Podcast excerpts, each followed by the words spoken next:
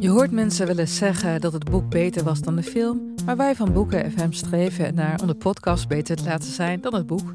Wij lezen de klassiekers die je nog niet gelezen hebt. We lezen de boeken die je heel graag wil lezen, maar waar je eigenlijk voor schaamt om in het publiek mee gezien te worden. We lezen de Libris-winnaars. Uh, we praten over de Nobelprijslariaten. Allemaal zoals je een etentje hebt dat je moeiteloos mee kan praten en dat het lijkt alsof je helemaal belezen bent. Wij zijn Ellen, Joost en Charlotte van Boeken FM en je kunt ons luisteren in je favoriete podcast-app. What I hope to accomplish is I want to give an honest reckoning of my time as president. the events and people that shaped uh, those eight years and give people some insight into the decision making process that we went through. I'm also hoping that it gives people some idea of what it's like to be president of the United States and some of the highs and lows that are involved in that. The fact that it's a job and there's an office, even though it's a pretty famous office, and some of the same challenges and joys and frustrations that people experience in any difficult work uh, happen there. Maybe most of all, I want to give young people hopefully some inspiration, some sense of how I, as a young man, was able to translate uh, a whole bunch of issues that I had into working on things that were larger than myself and to remind people that our government, our democracy, is not something separate and apart from us, but is something that belongs to us and that each of us can serve a role to play. Dit is Betrouwbare Bronnen met Jaap Jansen.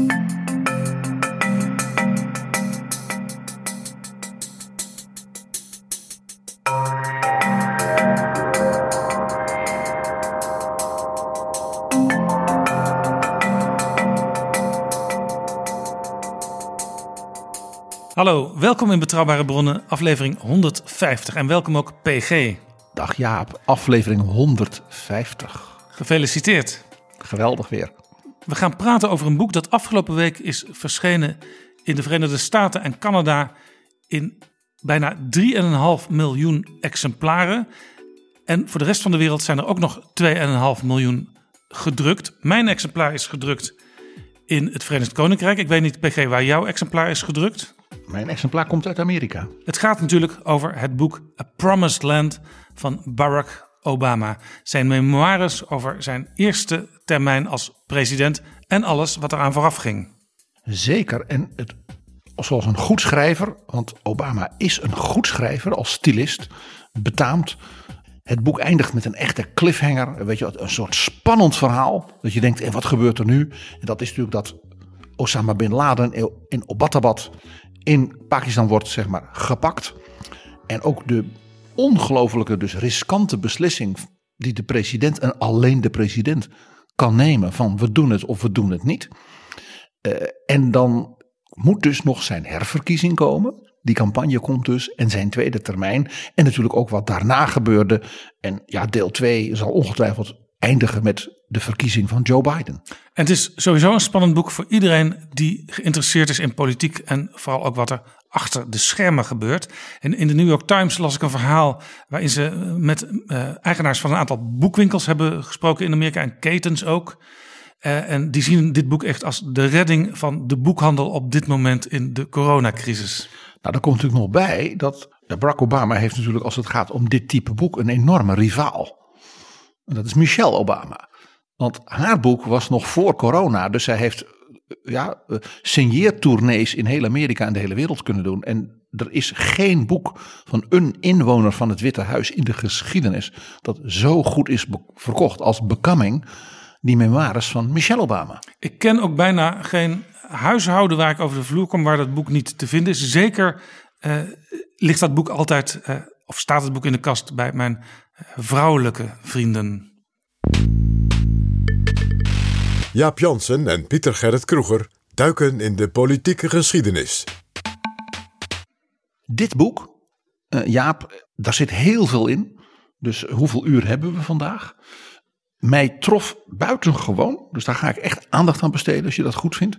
Het voorwoord, dus het inleidende verhaal. Je ziet dat Obama dat helemaal aan het eind heeft geschreven. Toen hij zeg maar, nou ja, op 700 bladzijden was. En het hem duidelijk was dat het niet in één deel zou verschijnen. Wat de oorspronkelijke bedoeling was. En dat hij als het ware met het verhaal over Bin Laden dacht van nou daar moet ik maar een knip doen. Want dan heb ik als het ware nog een tweede deel met een compleet verhaal eh, van misschien nog wel 600, 700 bladzijden. Dat voorwoord, daar vertelt hij dus eigenlijk hoe hij als schrijvende uh, ja, met zichzelf in gesprek raakte over waar is dit boek voor. En hij zegt dit boek is voor jongeren. Hij noemt het An Invitation to Once More Remake the World. En nou, de luisteraars van onze podcast die zullen niet verbaasd zijn als ik zeg van bij mij sloeg de bliksem in. Dit is een formule to remake the world van zeg maar de oerinstincten van de Verenigde Staten. Dit is wat de pilgrims deden, nu precies 400 jaar geleden. wij gaan weg uit Europa, wij worden vervolgd om ons geloof. Wij gaan naar dat nieuwe land, die nieuwe wereld en wij gaan de wereld opnieuw maken. Wij gaan een nieuwe ideale samenleving maken op basis van ons geloof. Ook op basis natuurlijk van het begin van democratische gedachten. die kwamen uit dus de republiek hier in de Nederlanden en uit het Engeland van die tijd. De pilgrims kwamen daarmee. De founding fathers van Amerika. Benjamin Franklin, Thomas Jefferson, uh, uh, Adams, Madison. Die ook zeiden, we gaan helemaal iets nieuws beginnen. Ja, een republiek van gelijke berechtigde burgers. All men are created equal. Dan natuurlijk Abraham Lincoln. Die dus in die burgeroorlog dat Amerika opnieuw moest stichten. Franklin Delano Roosevelt natuurlijk. Martin Luther King als grote inspirator, zeker natuurlijk ook voor Obama. De titel van zijn boek is ontleend aan Kings allerlaatste preek in Atlanta. Promised Land. En natuurlijk Ronald Reagan. Hij plaatst zich ook in de traditie van Ronald Reagan, die altijd sprak met de pilgrims over The Shining City on a Hill, waarin de wereld dus opnieuw begint. Dus wat Obama doet, is dit boek en zijn belevenissen, dus ook misschien wel zelfs zijn zelfbeeld in die belevenissen, te enten op waar Amerika echt begon. En tegen de jongeren zegt van jullie zijn misschien wel de nieuwe pilgrims en de nieuwe founding fathers. Hij schrijft op pagina 14 over The ID of America, the promise of America. Het is een belofte en die moeten mensen waarmaken. Dat moeten niet heersers doen, keizers, dictators, koningen. Daar wouden ze juist vanaf in die 18e eeuw. Dat was dat grote nieuwe begin. Maar dat grote nieuwe begin was al dus al 1620. Door die vluchtende pilgrims. Die zeiden wij gaan weg uit dat vreselijke Europa. Waar we onderdrukt worden om ons geloof. Wij gaan proberen in een soort paradijs. Want zo zag men dat natuurlijk die nieuwe wereld. Iets helemaal nieuws doen godvruchtig en zoals God de wereld eigenlijk had gewild. Ja, die ID of America klinkt eigenlijk letterlijk als een certain idée de France. Het is de openingszin van de memoires van de Gaulle. J'ai toujours eu une certaine idée de la France. Precies. Ik had altijd een gedachte bij Frankrijk. En het, het hoogverheven van waar staat Amerika eigenlijk voor? Waar moet Amerika naartoe? Dat wordt natuurlijk gecombineerd in het boek met de harde dagelijkse realiteit. En daarom is er nog een heel verrassend ding in dit boek, waarin hij dus over de world anew beginnen. Dus dat zegt, de wereld is zo aan het veranderen, we moeten opnieuw beginnen. hij spreekt daarbij een grote bewondering uit voor een president waarvan je dat niet zou verwachten. Namelijk George Herbert Walker Bush. Dus Bush senior. We weten ook dat vlak voor de dood van president Bush senior hij in Houston was voor een toespraak. En dat James Baker, die hij ook zeer bewonderd, de minister van Buitenlandse Zaken van Bush, toen heeft geregeld dat Barack Obama nog een half uurtje bij de toch eigenlijk wel stervende president Bush is geweest, die nauwelijks meer kon praten, maar gewoon met James Baker erbij, met dus, nou ja, Bush heeft gepraat en toen heeft, toen heeft hij ze ook nog tien minuten alleen gelaten. Waarom had hij zulke waardering voor Bush, die tenslotte van de andere partij was, de Republikeinen? Zeker. En die dus de democratische kandidaat Dukakis hè, met een keiharde campagne had verslagen.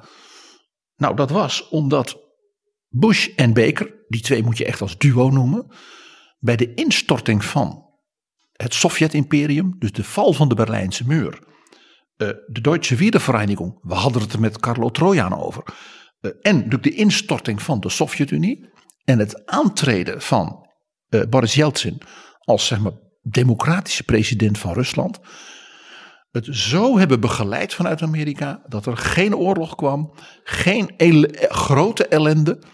eh, dat men ook Rusland probeerde nou ja, een soort zachte landing te laten maken. En dat zij eigenlijk dus een hele nieuwe wereld moesten helpen ja, door de Barentsweeën te laten komen. De New World Order. En dat hij zegt, je zal toch in vier jaar als president ja, op het wereldtoneel zoiets krijgen. Plus nog die golfoorlog. hè, De poging van Saddam Hussein om, om, om die olielanden aan zich te onderwerpen. Nou, ook de coalitie ja, van alle mogelijke landen in de wereld. Die president Bush toen schaarde rond Amerika tegen de dictator in Bagdad. En tegelijkertijd dus niet zoals zijn zoon dan doorpakken en hop, Bagdad innemen. Nee, precies weten wanneer je stopt. Dus die, zeg maar, ingetogenheid en daadkracht in tegelijkertijd van Bush senior en James Baker samen. Daarvan laat dus Barack Obama nu blijken dat is altijd voor mij een voorbeeld geweest van dus verstandig internationaal beleid. In revolutionaire omwentelingstijden. En jij zegt dus, het boek is gericht op jongeren. In die zin, hier kun je uit leren hoe je met veel idealisme in de praktijk politiek kunt voeren. En dat dus die praktijk weerbarstig is. Dat je dus vooral nederlagen leidt. Dat je nooit krijgt wat je wil. En dat je je dus voortdurend gefrustreerd zult voelen. Want dat geeft hij ook aan. Maar dat je dus die, nou ja, hè, hope and change.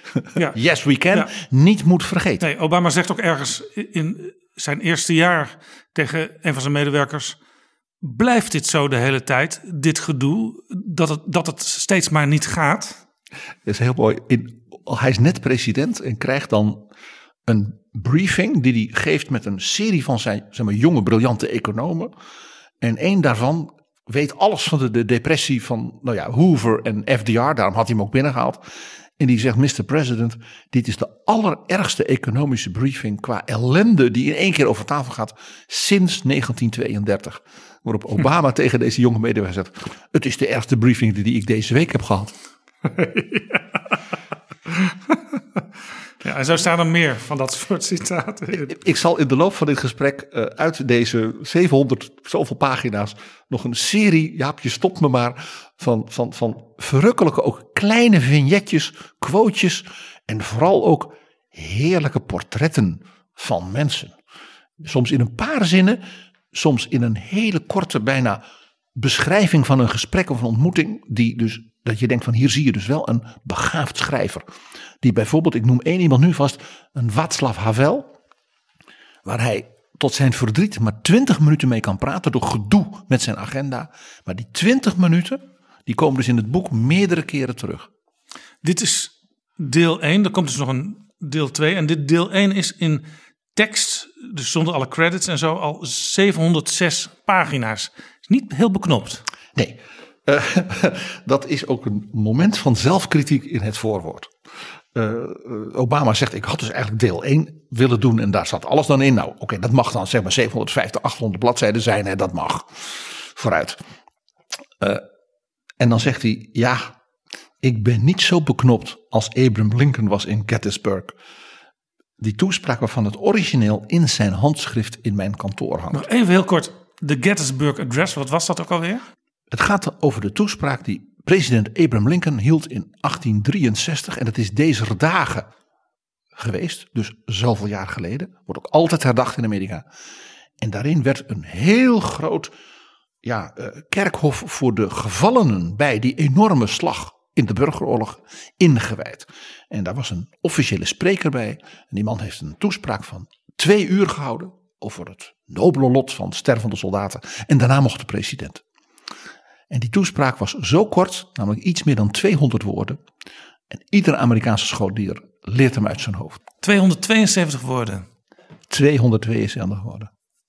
Government of the people, by the people, for the people. Zijn definitie van democratie. Nou, Obama had ervoor gezorgd dat via het Nationaal Archief in zijn kantoor een van de vier of vijf door Lincoln zelf de volgende dag met de pen geschreven exemplaren van dus die korte speech aanwezig waren. Dat zijn dus ja, unieke, zeg mag zeggen, zeker als historicus, een kleinoot ja, van de geschiedenis. Want die toespraak werd toen hij werd gehouden in de kranten de volgende dag een beetje weggeschreven. Want ja, de president heeft ook nog enkele woorden gesproken. Pas na zijn dood en in de eeuw sindsdien is dus tot de Amerikanen doorgedrongen. Hoe briljant die tekst was. Hoe briljant die tekst is. En vandaar dat elke Amerikaanse scholier hem ook uit zijn hoofd leert. En Obama dacht dus ook, ja, het kan wel beknopt schrijven. Er zijn presidenten die dat kunnen. Maar ja, dan ben je wel Abraham Lincoln. En vervolgens doet Obama iets om even te laten zien, maar ik kan het wel. Want hij zegt dan, wat is nou de essentie van die uitdaging aan elke Amerikaan en waar dus mijn boek ook over gaat. En hij slaagt er dan in, en dat vind ik toch wel een literaire uh, prestatie van formaat. Die toespraak van Lincoln, van 272 woorden, samen te vatten in één zin. En als je het goed vindt, Jaap, lees ik die voor. Ga je gang. At the heart of this battle is a simple question. Do we care to match the reality of America to its ideals? Nou, uh, petje af. En dat is dus de vraag die hij met dit boek zichzelf stelt. Is dat mij gelukt als president, als politicus? En ook natuurlijk aan zijn lezers. Nou, wat vindt u? En aan de jongeren. En wat gaan jullie doen? En dat maakt dit boek ook dus zo boeiend. En het maakt dus ook het verhaal van een totaal andere wereld dan de vier jaar die we nu hebben gezien, die we achter de rug hebben. Dat gaan we aan het eind van deel 2 pas beoordelen, Jaap. Ik vind dat je altijd uh, in dat opzicht uh, de tijd moet nemen. Dat klopt helemaal, PG. Maar ik bedoel eigenlijk, voor Donald Trump is er niemand om zich mee te vergelijken, want er is alleen Donald Trump. Donald Trump zegt dat niemand heeft zoveel gedaan voor de zwarten in Amerika als hij zelf. Op misschien Abraham Lincoln na. Kleine vergelijking. Nou, het is. Uh, hij gaat nu toch weg als president. Ik ga het gewoon maar zeggen. Het is godslastering. Ja. Als je zoiets zegt. Het is ook een heel goed moment. Natuurlijk is over nagedacht door Barack Obama. Om het boek nu te publiceren na de presidentsverkiezingen. En voordat Joe Biden, zijn voormalige vicepresident, op 20 januari aantreedt als president. Want in deel 2, dat zeg maar over nou, tot anderhalf jaar of zo komt, komt natuurlijk die tweede termijn. Komt natuurlijk ook de Trump-jaren en komt natuurlijk toch ook de verkiezing van Joe Biden als president, als toch een soort, nou ja, de wraak van Obama op Trump. En je weet, uit eh, Sicilië, raak is een gerecht dat je koud serveert. Ja, overigens, over Joe Biden is hij voornamelijk uh, zeer positief. Ha, nou, daar, ik kom daar straks nog wel even op terug, Jaap. Oké, we, we houden dat even vast, PG. Het boek begint natuurlijk met de jonge Barack Obama. Waar natuurlijk wij in Nederland en Europa gewoon helemaal niks van weten. Behalve dat volgens Trump hij helemaal niet in Amerika geboren is. Maar wat weten we eigenlijk van de jonge Obama? Nou is daar een ongelooflijk dik boek over verschenen. Rising Star. Van een historicus, staatsrechtgeleerde, net als Obama zelf. En dat is een zeer gedetailleerd. Die heeft echt elke scholier met wie hij een keer heeft uh, geluncht uh, afgetapt. En daarin dus een heel knap boek. Maar dat boek, dat, aan het eind van het boek gaat het helemaal de mist in, om het maar even zo te zeggen. Want dan gaat die professor ook nog het presidentschap van Obama beoordelen. En dat had hij beter niet gedaan. Hij had beter dus gewoon die feiten en die analyses over zijn jeugd gepubliceerd. Dus dat boek is wat omstreden. Je ziet dus ook dat Obama in deze autobiografie die jeugd als het ware eigenlijk kort behandelt omdat hij anders nu in discussie gaat met deze professor. En dat wil hij niet. Dat ja, is duidelijk. Uh, hij beschrijft wel Obama dat uh, als scholier was hij eigenlijk helemaal niet met politiek bezig. Maar meer met spelletjes spelen, bier drinken, uh, de roken, meisjes. Roken. hij heeft wel met een viertal vrienden van toen nog steeds contact. En die jongens die vragen zich wel eens af die president daar, is dat die jongen met wie wij toen speelden? Is this our Barry? Dat was Barry Obama toen. Uh, wat mij natuurlijk heel erg deugd doet, is dat hij vertelt dat hij een keer dus bij een soort ja, uitdragerij eh, van eh, mensen die verhuisden, eh, dat hij tot verbijstering van zijn opa, want hij werd door zijn grootouders opgevoed, eh, met een heleboel boeken kwam die hij wou hebben. En Ga je een bibliotheek beginnen, was toen de vraag. waarop hij eigenlijk zei ja. En die grootouders, nou, wij moeten hen dus eeuwig dankbaar zijn, hebben gezegd, nou, dan hier heb je een dollar en eh, koop die boeken dan maar. Ja. Zijn moeder zei hem trouwens altijd: lees dat boek en vertel mij dan wat je ervan geleerd hebt. En zijn oma zei toen ze die enorme stapel boeken zag van... Nou, je mag Schuld en Boete van uh, John Dostoevsky wel gaan lezen... maar je zou voor school dit weekend nog dat doen. Dus dat doe je eerst. Waarop hij dan zo heerlijk vertelt, dat heb ik toen maar gedaan... want ik wou dat boek gaan lezen. En dat heeft dus, en hoe vaak horen we dat niet... uit de jeugd van jongeren die misschien ook niet in heel studieuze milieus opgroeien. Dat ze er ineens worden gegrepen. Ik denk ook aan mijn eigen vader bijvoorbeeld. En die dan dus ja, iets in zichzelf wakker roepen Ja. en ontdekken. En dat zie je dus ook bij de jonge Obama. En hij zegt ook: Ik begreep nog niet alles uit die boeken, maar ik wist wel dat het belangrijk was en dat ik er iets mee wilde. En dat ook dus de schrijver in Obama wakker werd. Mag ik een paar dingen even aanstippen voor, ik zal maar zeggen, de, de Nederlandse, de Europese eh, luisteraar van de podcast. Van dingetjes die misschien niet iedereen over dus die jeugd, over die, zeg maar, die, dat aanstormelde jonge talent, die rising star, eh, eh, interessant is uit dit boek. Hij had, dat blijkt uit dit boek, een hele grote politieke inspirator en dat is niet Martin Luther King. Obama wilde geen dominee worden. Obama wilde politicus worden en organisator op wijkniveau. Zijn grote voorbeeld was Harold Washington. Harold Washington. Dat was de allereerste zwarte burgemeester van de stad Chicago.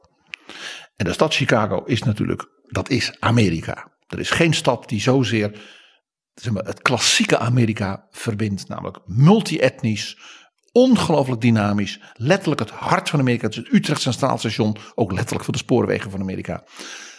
Chicago is Amerika. En dat had dus voor het eerst een zwarte burgemeester, Harold Washington.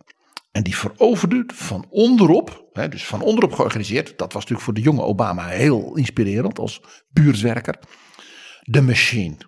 Iedere Amerikaan weet wat de machine is. Dat is de politieke partij van de Democraten, die in de stad Chicago alles voor het zeggen heeft. Oppermachtig was.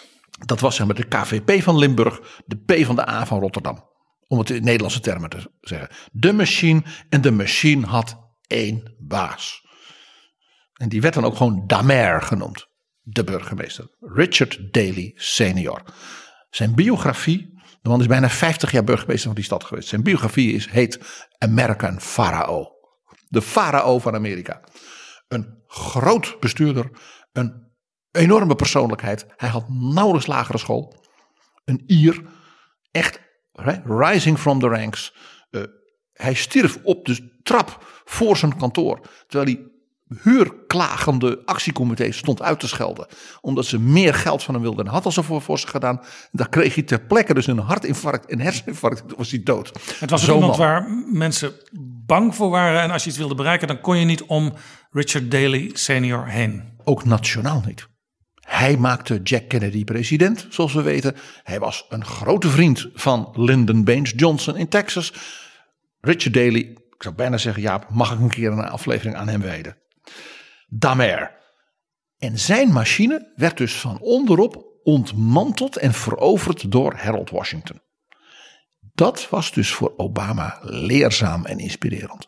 Harold Washington stierf bovendien, ook aan een hartinfarct, al in zijn eerste termijn. En heeft dus heel veel van zijn mooie hervormingsplannen niet kunnen waarmaken. Maar dat je dus kon hervormen, dat je change kon brengen. Zeg maar, yes we can. Daar was dit een voorbeeld van. En nog iets, van binnenuit.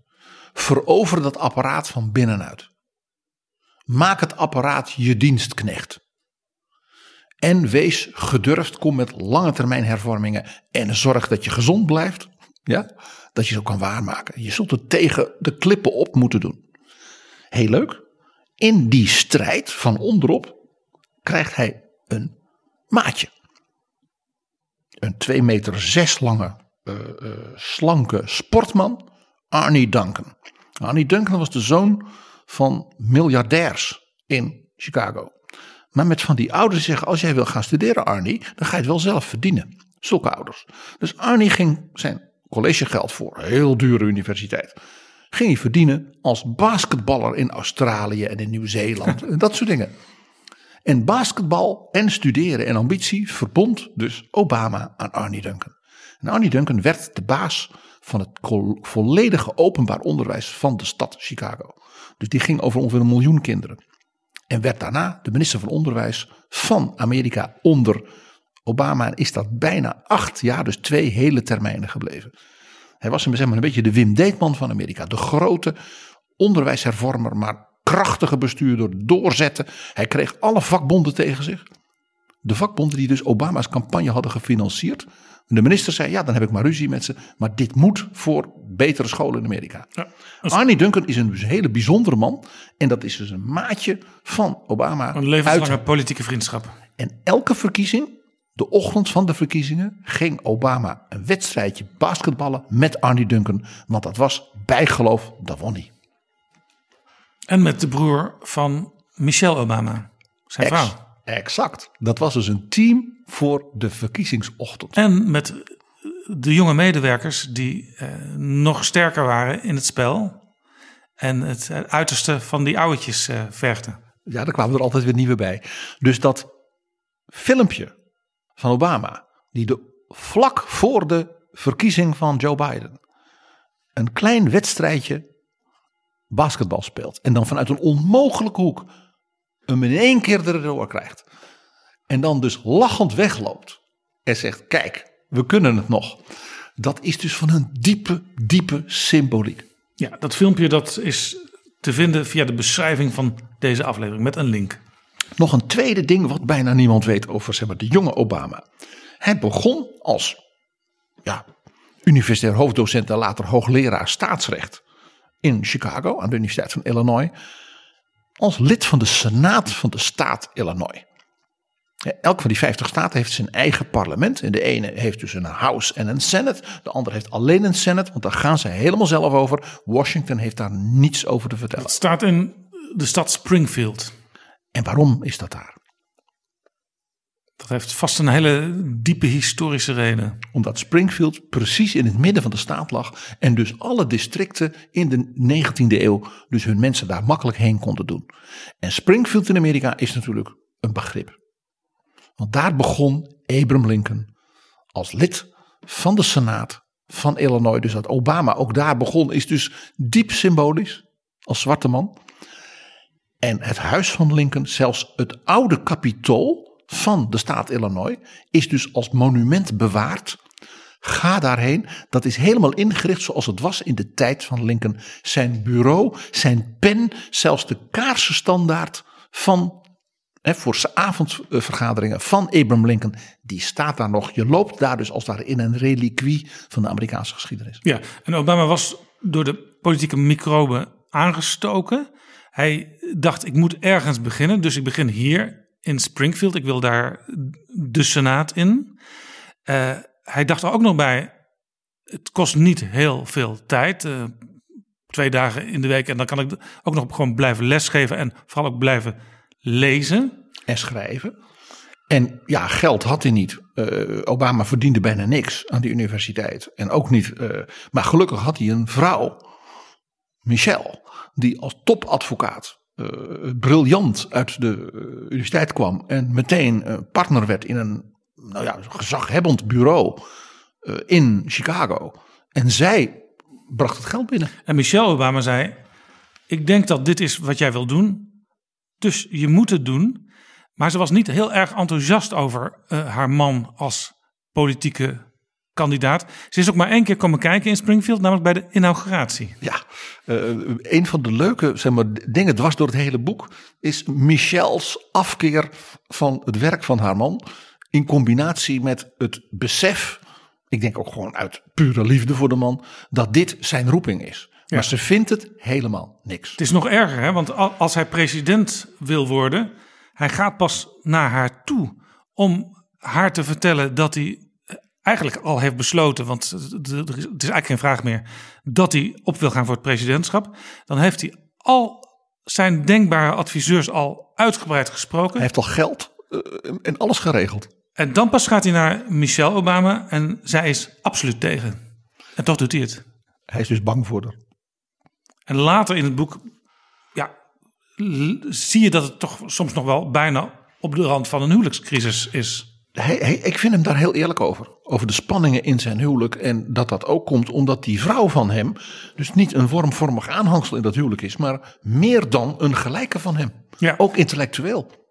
Ook heel interessant in dit verband. Uh, Gail King van CBS News. die had uh, afgelopen week een interview met Barack Obama. En daarin werd gevraagd of hij misschien in is. voor een post in het kabinet van Joe Biden. Nou is dat natuurlijk op zich een hele rare vraag. Maar het antwoord is interessant. No, Michelle would leave me. Ik ga iets heel gek zeggen. Ik denk dat Biden en Kamala Harris Michelle Obama gaan vragen voor het Hoge Rechtshof. Als je nou, want hij heeft gezegd: ik ga een zwarte vrouw benoemen zodra ik een vacature heb. En als het natuurlijk één topjurist is, met ook nog geweldige politieke ervaring. Is het Michelle Obama? En afkeer van de politiek, de vieze kanten van de ja, politiek. Dus daar hoeft ze zich niet mee te bemoeien. Nee, maar ze kan dus ook heel kritisch daarop zijn. En ze kan ook dan in het Hoge Rechtshof, wat natuurlijk op dit moment vol zit met allemaal uh, ultraconservatieven, kan ze misschien ook een matigende rol spelen, ook naar haar directe collega's. En natuurlijk een vrouw met een enorm moreel gezag. Uh, you've heard it here first, zullen we maar zeggen. Nou, hij zit dus daar in Springfield. Overigens, hij wordt dus gekozen omdat er een zittend uh, senaatslid van de Democratische Partij. wegens corruptie en allerlei ander gedoe uh, zich moet terugtrekken. Dus het is een special election. Want de, de staat Illinois en die senaat is fameus om het gedoe. altijd. En de omkopingen en wat dan niet. De gouverneur bijvoorbeeld van die tijd. Die zat in de gevangenis wegens corruptie. En was inmiddels ook geen democraat meer. En is door, je raadt het al, door Donald Trump met een pardon vrijgelaten. Want Donald Trump zei het was eigenlijk een hele goede vent. En Donald Trump had ook zaken met hem gedaan. En dat was een argument om deze corrupte gouverneur uit de gevangenis te ontslaan. Nou, dat zegt iets over de staat Illinois en de politieke historie daarvan. Obama heeft in die Senaat, dus in die, dat lokale parlement, waar ze zeggen provinciale staten hè, van het hartje van Amerika, twee dingen geleerd. Vertelt hij. Rondkijken. Hij zei, ik ging dus met mijn chauffeur en vriend, uh, die zei, ik ken deze staat, rondrijden. En dus overal kijken en met mensen praten en een toespraak houden en basketbal spelen. En hij zegt, ik kwam dus in het kleinsteedse, rurale Amerika. Blank, blank, blank. Hij zegt, en mensen die ik kende. Mijn oma. Mijn oom mijn opa. Uh, mensen die zonder veel pretentie. Maar mijn opa die dus wel in 45 had meegedaan aan de bevrijding van Europa van de naties. Maar daar nooit over praten. Die mensen kwam ik tegen en ik ging ze dus... Ik ging begrijpen dat ik dus zulke mensen toch ook kon begrijpen. Al was ik hoogleraar staatsrecht en zwart en uit Chicago. Dit is dus een hele belangrijke les. Rondkijken, luisteren, kijken. Mensen proberen te bereiken. Ja, heel interessant, want elke keer als hij een toespraak houdt, zeker een toespraak richting verkiezingen, dan heeft hij deze mensen in zijn hoofd zitten. Ja, hij heeft die hele beroemde toespraak gehouden over zeg maar, nou ja, de, de, de worsteling met het rassenvraagstuk als presidentskandidaat. En vertelde daarin over zijn oma, die hem dus had opgevoed, die hij dus ongelooflijk ja, van haar hield. En hoe die dus over zwarte mensen dacht en sprak. En dat dat kwam uit haar jeugd en haar opvoeding. En dat hij dat ook wist. En dat haar niet verweet. Maar het was natuurlijk wel de realiteit. Ja, en zijn oma sterft acht dagen voor zijn verkiezing. Als president. En dan gaat hij natuurlijk nog eh, de week daarvoor uh, op bezoek. Het hele presscore is daar ook bij. Dat is, vindt hij maar onhandig, want hij heeft eigenlijk niks te, te zeggen daar. Want hij is daar natuurlijk voor zijn persoonlijke eh, ja, Afscheid. rouw, rouw eigenlijk die, Ja. die, die, die hij al, al voelt aankomen. Ze, ze onthouden dat zijn moeder al veel eerder was gestorven. Dus hij was al een wees. En die grootouders hadden hem dus echt opgevoed. En, en dus dat die oma in die week voor zijn verkiezing als president dan overlijdt, dat is echt een drama. In, Ja. in- ook in, in zijn leven, maar ook in het boek. En hij zegt dan, als zij is overleden, houdt hij natuurlijk een, een toespraak. She was one of those quiet heroes that we all have across America. They are not famous. Their names aren't in the newspapers, but each and every day they work hard. All they try to do is just do the right thing. That's what America's about. That's what we're fighting for. Ook hier weer zeg ik de harde Chicago-politicus die de dood van zijn oma weet te gebruiken om de kiezers nog te kietelen. Ja, eh, dat hoort er ook bij. Hè? Ik zeg het maar gewoon zoals het is. Ik zal dat vaker in dit verhaal zeggen. Obama, de, de, de, de, de, de geweldige spreker, de, de Martin Luther King-achtige eh, ja, gospel-retor. Yes, we can. maar ook de man van de machine. En dat je de machine verovert en dat je die gebruikt en manipuleert. En dat Obama is geen heilige. Dat blijkt ook uit zijn tweede grote les daar in die Senaat in Springfield. Namelijk dat de Republikeinse Partij, door natuurlijk al die kiesdistricten op het platteland en de suburbs, dat gewoon helemaal in de greep heeft. Dat de Senaat in Washington, de kandidaten daarvoor, en de gouverneur van de staat in Springfield, dat dat vaak Democrats zijn, komt natuurlijk door die kiezers in Chicago en in die steden. Die miljoenenstad, die, die, die, die Illinois domineert. Maar de kiesdistricten op het platteland sturen natuurlijk allemaal keurige Republicans. En die hebben het voor het zeggen. En de organisatie daarvan in, dat, in die senaat. Nou ja, daarvan zegt Obama in dit boek. Zij keken naar hoe Newt Gingrich het deed. Hè, onder Clinton. In het Huis van Afgevaardigden in Washington. Dus er was een keiharde oppositie eh, versus elkaar. En vooral totale blokkade dat de Democraten iets zelf zouden kunnen doen. Want zij waren de minderheid. En het is heel interessant dus. Hij beschrijft dus met een soort cynisme hoe dat ging en hoe hij daar dus van moest leren. En het is heel duidelijk, hij heeft het hierbij natuurlijk over Mitch McConnell en de Senaat in de tijd dat hij president is. En hij dus moet strijden met Lindsey Graham, met Mitch McConnell, met John McCain. Ja, want we denken wel eens dat het cynisme wat we de afgelopen tijd in Amerika hebben gezien, dat dat iets recents is. Maar dat was ook in de tijd van presidentschap van Obama al zo. En dat was dus ook al in die senaat in Springfield zo. Zeker. En hij heeft daar een prachtige quote. Die ik eh, de luisteraars niet wil onthouden. Een van dus die keiharde, eh, eh, zeg maar, spindokterachtige types en organisatietypes achter de schermen. Die zegt als tegen. ja, je hoort me lachen. Die zegt tegen Obama dan. Jullie jonge Democrats in, eh, die nu hier zitten, doe je best. Want jullie zijn mushrooms. Jullie zijn champignons. You feed them shit and keep them in the dark. nou, eh, dit is die andere kant dus van de politiek, eh, waar ik het ook wel vaker ook vanuit de geschiedenis, ja, met onze luisteraars over heb. Het is ook natuurlijk gewoon macht. En het is mensenwerk en dat is feilbaar, dat is zondig. Hè? En dat heeft ook zijn attractie, zeg ik altijd maar en, eerlijk. en als hij naar de landelijke politiek wil, naar Washington DC, dan neemt hij eigenlijk de plaats over van een, een vrouw die eh, dat al jaren gedaan heeft. En zij steunt hem ook, zegt ze. Maar later in het verhaal blijkt dat zij alsnog mee wil gaan doen. Ja, een andere grote les in, van de jonge Obama, die bijna niemand in Europa wees, is zijn gigantische afgang bij de verkiezingen in het jaar 2000. Let op, in 2004 wordt hij senator, in 2008 wordt hij president. Maar in 2000, hij gaat niet een beetje af.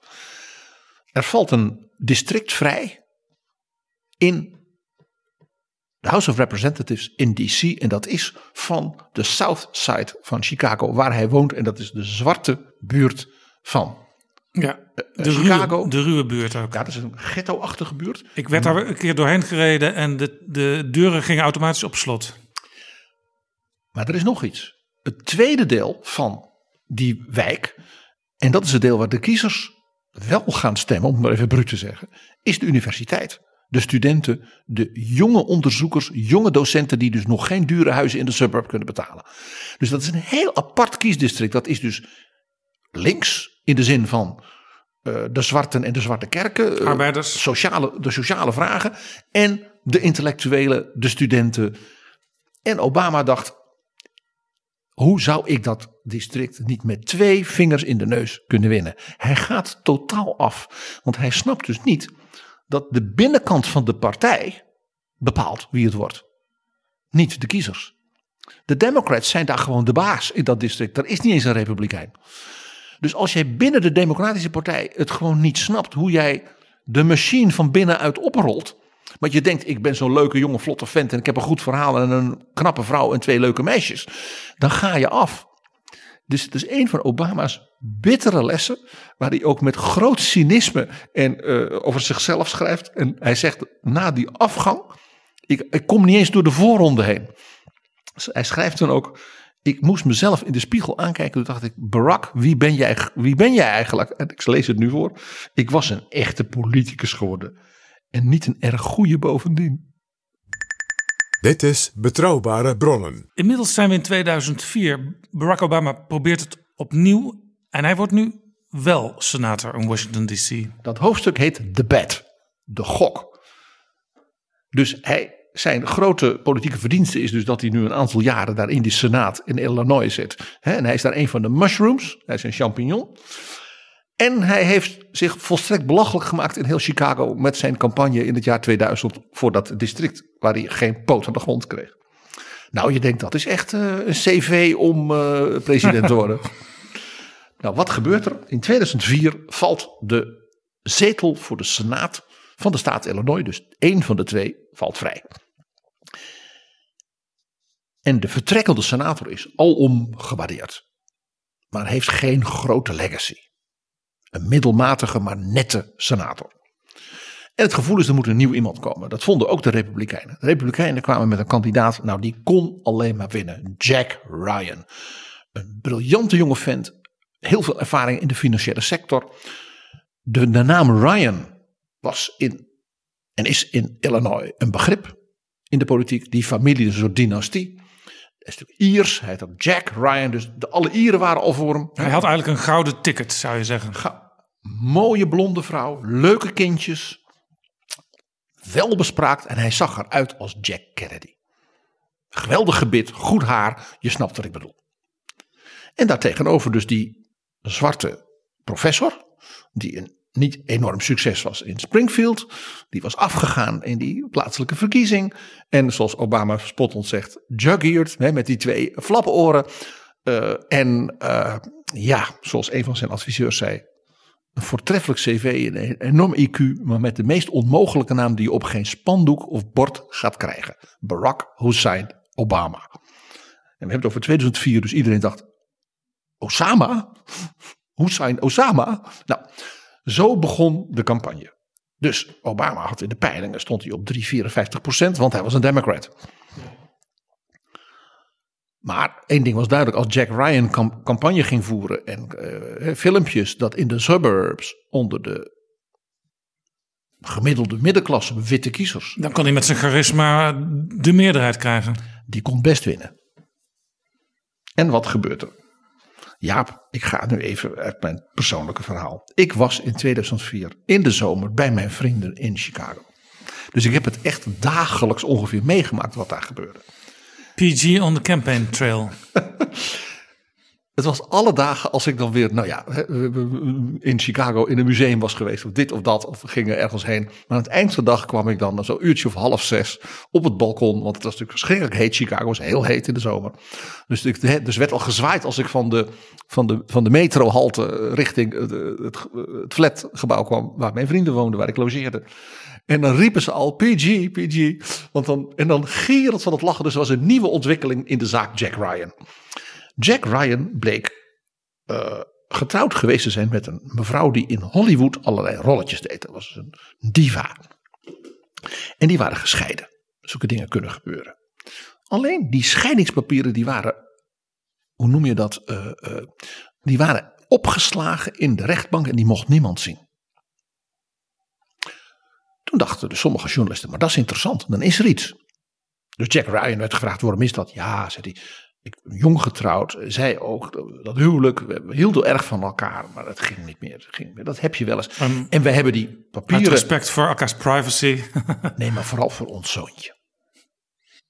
Die moet niet als kind worden ja, belast met dat deze Hollywood-actrice. Dat gaat, gaat maar niet, die beladen gaan daarover schrijven. En eh, hè, de privé en de story van Amerika. En dat is niet goed voor ons kind. De National Enquirer. Ja. Dus hij deed dat als liefhebbende vader. En zij als liefhebbende moeder. Hun kind bleef toch altijd. Nou, prachtig hè? Ja, gingen verhalen. Nou, en da- daar kwamen ze. En toen heeft hij op gezegd: Nou, ik ben bereid een aantal dingen publiek te maken. En toen is er een hele slimme journalist naar een rechter in Californië gegaan. Die zei: Ja, die mevrouw zit in Californië. Het is haar huwelijk. Dus u als rechter in Californië kunt beslissen of het niet gewoon allemaal open moet. Waarop die rechter zei: Ja, daar heeft u gelijk aan. Waarop Jack Ryan in paniek dacht: Dan ga ik het zelf maar publiek maken. En er het verhaal bij vertellen. Hij kon de context toch een beetje spinnen. Hoopte niet. Het was een drama. Wat bleek? Hij nam zijn vrouw mee naar seksclubs waar dan echtparen eh uitwisselden. Parenclubs heette dat in die Parenclubs, tijd. Ja. ja. En nog erger, er waren ook nog clubs waar je dan kon vragen dat mensen, als jij met je vrouw de liefde bedreef, dat ze toekeken en dat filmden. Dat zijn mannen die dat blijkbaar leuk vinden. En dat had hij onder andere gedaan terwijl hij dus voor de Republikeinse Partij, en dit, dit in Parijs, nou dan weet je in Amerika Parijs, oh la la la la, dus voor een conferentie was. En toen had hij zijn vrouw gedwongen, want dat wilde ze niet, en dit en dat. En toen ging dat huwelijk stuk. Dus iedereen riep, er moeten plaatjes zijn, er moeten filmpjes zijn. Gruwelijk. Gruwelijk. Eh, Jack Ryan trok zich terug als kandidaat. En Barack Obama was dus de kandidaat van de Democrats. Met dat squeaky clean huwelijk. Dat was ook gewoon zo. Is ook altijd zo geweest. En toen En- lag de wereld voor hem open. En ze hadden dus geen andere kandidaat. De Republikeinen, want het was te laat als het ware. Om nog iemand helemaal op te bouwen. Ze hebben toen geprobeerd, zeg maar, de, ja, ik zal maar zeggen, de, de Louis van Gaal van Chicago eh, bereid te vinden. Dus de meest populaire, fameuze eh, sporttrainer. nou, die heeft erover nagedacht. Die zei: nee, ik doe het niet. Dus toen hadden ze. Nou, toen is het uiteindelijk een zwarte dominee geworden. die niet uit Chicago kwam. Nou ja, kortom, een afgang. Obama werd gekozen in november. met de allergrootste meerderheid ooit in de geschiedenis van Illinois. voor een senaatskandidaat. 70 tegen 2, 27 procent. Ja. Mijn vrienden, ik geef het eerlijk toe, wij lagen dus alle dagen. Als er weer, kwamen er weer nieuwe onthullingen in de kranten over Jack Ryan en zijn huwelijk. En ja, het is niet mooi. En ik kom niet in de hemel, zal ik maar zeggen, door met dit, dit soort wreedheid ten opzichte van de medemens. Maar we hebben geweend van het lachen. En één ding was duidelijk: Barack Obama. Zij zeiden, wij kennen hem verder ook niet. Ja, hij zit aan de universiteit hier. Het schijnt een goede vent te zijn. Maar ja, die wordt het gewoon, punt. En toen heel bijzonder, hij kwam dus in Washington DC in de Senaat. De Senaat, de belangrijkste van de twee kamers.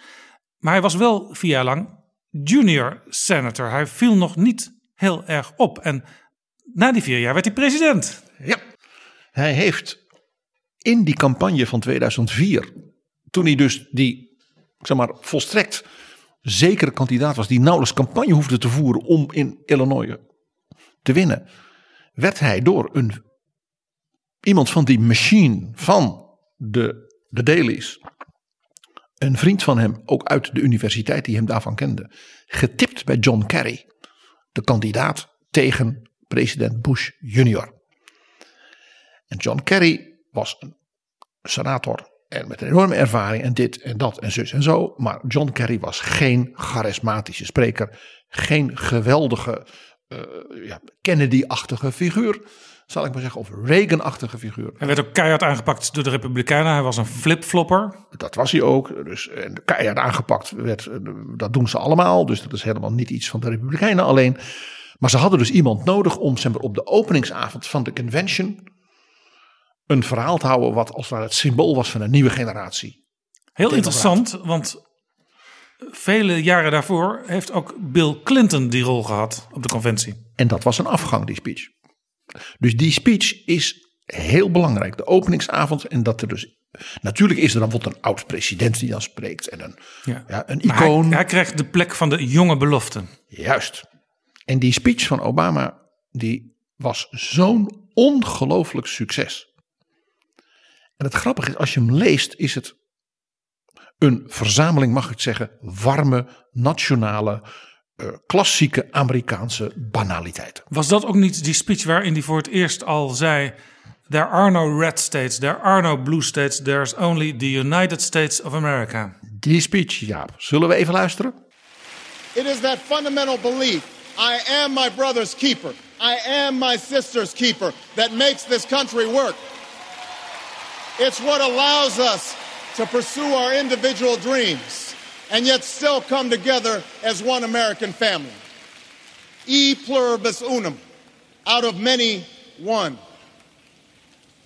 Now, even as we speak, there are those who are preparing to divide us. The spin masters, the negative ad peddlers, who embrace the politics of anything goes.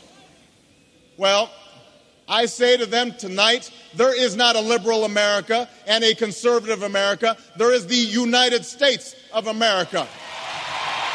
There is not a black America and a white America and Latino America and Asian America. There's the United States of America.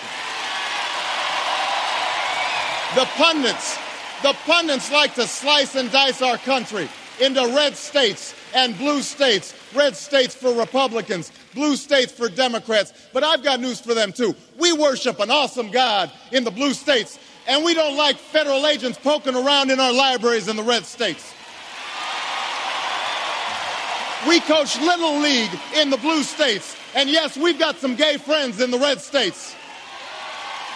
There are patriots who opposed the war in Iraq, and there are patriots who supported the war in Iraq. We are one people, all of us pledging allegiance to the stars and stripes, all of us defending the United States of America. Het boek beschrijft met enig, enig soort lichte hilariteit, wat mij wel bevalt, wat er toen gebeurde. Hij had dus een restaurant gehuurd om dus na die speech met vrienden en wat mensen uit Chicago en wat mensen van zijn campagneteam hè, voor die verkiezing voor de Senaat nog even te vieren hoe leuk dat was. En nou zouden jullie ze allemaal toespreken en bedanken en hè, nog even vechten, nog een paar maanden en dan gaan we winnen. En hij zegt dat ging dus helemaal fout. Er stonden duizenden mensen op de straat rond dat restaurant. Die allemaal dachten: wij zijn ook uitgenodigd. Want hij had een soort algemene uitnodiging via een mailtje gedaan. Naar iedereen die op die convention was. Er stond dus 5000 man. Hij Een zegt: soort Project X was dat. totale gekte. Eh, tweede ding: de hoeveelheid geld dat binnenkwam op de fondsenwerving voor Obama voor senator. ontplofte. Dus hij had veel meer geld dan hij ooit kon uitgeven in zijn campagne. En dat is in Amerika belangrijk. Want dan kun je dus collega's die het veel moeilijker hebben helpen met geld. En dan bouw je dus krediet op. Dus toen hij in, Letterlijk. 2000 toen hij dus in 2007 zei: Ik wil president worden. kon hij in heel Amerika bij andere collega's, ook oudere collega's, die bijvoorbeeld in een hele lastige verkiezingsstrijd hadden gezeten in 2004, de kredietbriefjes ophalen. Dit zijn dingen van de Amerikaanse politiek die wij in Europa niet zien en ook vaak niet snappen. In die campagne 2007-2008, hij wordt dus uit het niets president. En tegelijkertijd weten wij dus nu, denk aan die speech, denk aan die kredietbriefjes, helemaal niet uit het niets. Hij had de inside track. Hij had nu gedaan wat hij in Chicago had geleerd van Harold Washington. Verover de machine van binnenuit. En dan zijn er drie vrouwen in die campagne. Dat is een heel dik gedeelte in het boek en terecht. Ik haal daar drie vrouwen uit waarvan hij zegt, en die hebben mij het vak geleerd, maar ook uitgedaagd en uiteindelijk president gemaakt. Zijn concurrent was natuurlijk Hillary Clinton. En dat is de eerste die hij noemt. De tegenkandidaat. En hij wijst natuurlijk op de kwetsbaarheden van Clinton. Eh, men vindt haar niet authentiek en dit en zus en zo. En vervolgens zegt hij, maar wat een klasbak. Wat een dossierkennis. Wat een volharding. Ze is niet stuk te krijgen. Er komt zelfs een quote en hij quote dan een medewerker. Want dat is zo grof dat hij het maar niet, niet liever uit zijn eigen mond. Dan is Clinton dus verslagen in zo'n voorverkiezing in Alabama. Ik zal maar zeggen. En ze gaat opnieuw door. En bij de volgende voorverkiezing drie dagen later wint ze dan weer. Ze gaat maar door. En dan zegt die medewerker: She's a fucking vampire. Dus dat mens wil maar niet dood. Het is een soort zombie-monster dat al door weer boven komt. Hij zegt er voor de zekerheid maar niet bij wie dat precies heeft gezegd. Uh, jij en ik weten wie dat is. Dat is de Rahm Emanuel. Ja, want Rahm Emanuel, die al natuurlijk in Chicago uh, zeer belangrijk was in de Democratische Partij. En uh, een aantal anderen, zoals David Axelrod, die worden voortdurend in het boek genoemd als de directe adviseurs. Ja, en van Rahm Emanuel, die dan de chef-staf van het Witte Huis wordt. En dus de Obama, het Obama Witte Huis als het ware stuurt, disciplineert. En in dit, van hem is bekend hij om het woord, het woord fuck, dan wel fucking komt. Hij, hij wordt dus de most profane man in politics. Dus she's a fucking vampire. Dat kan alleen maar Dus bijna iedereen in, in Washington en in Chicago die weet, dit is Rahm Emanuel. En ik denk dat Hillary vooral zelf het hardste heeft gelachen. De tweede En vraag. anders Bill wel. Zeker, zeker, zeker. Ik ben bang dat Bill het herkent.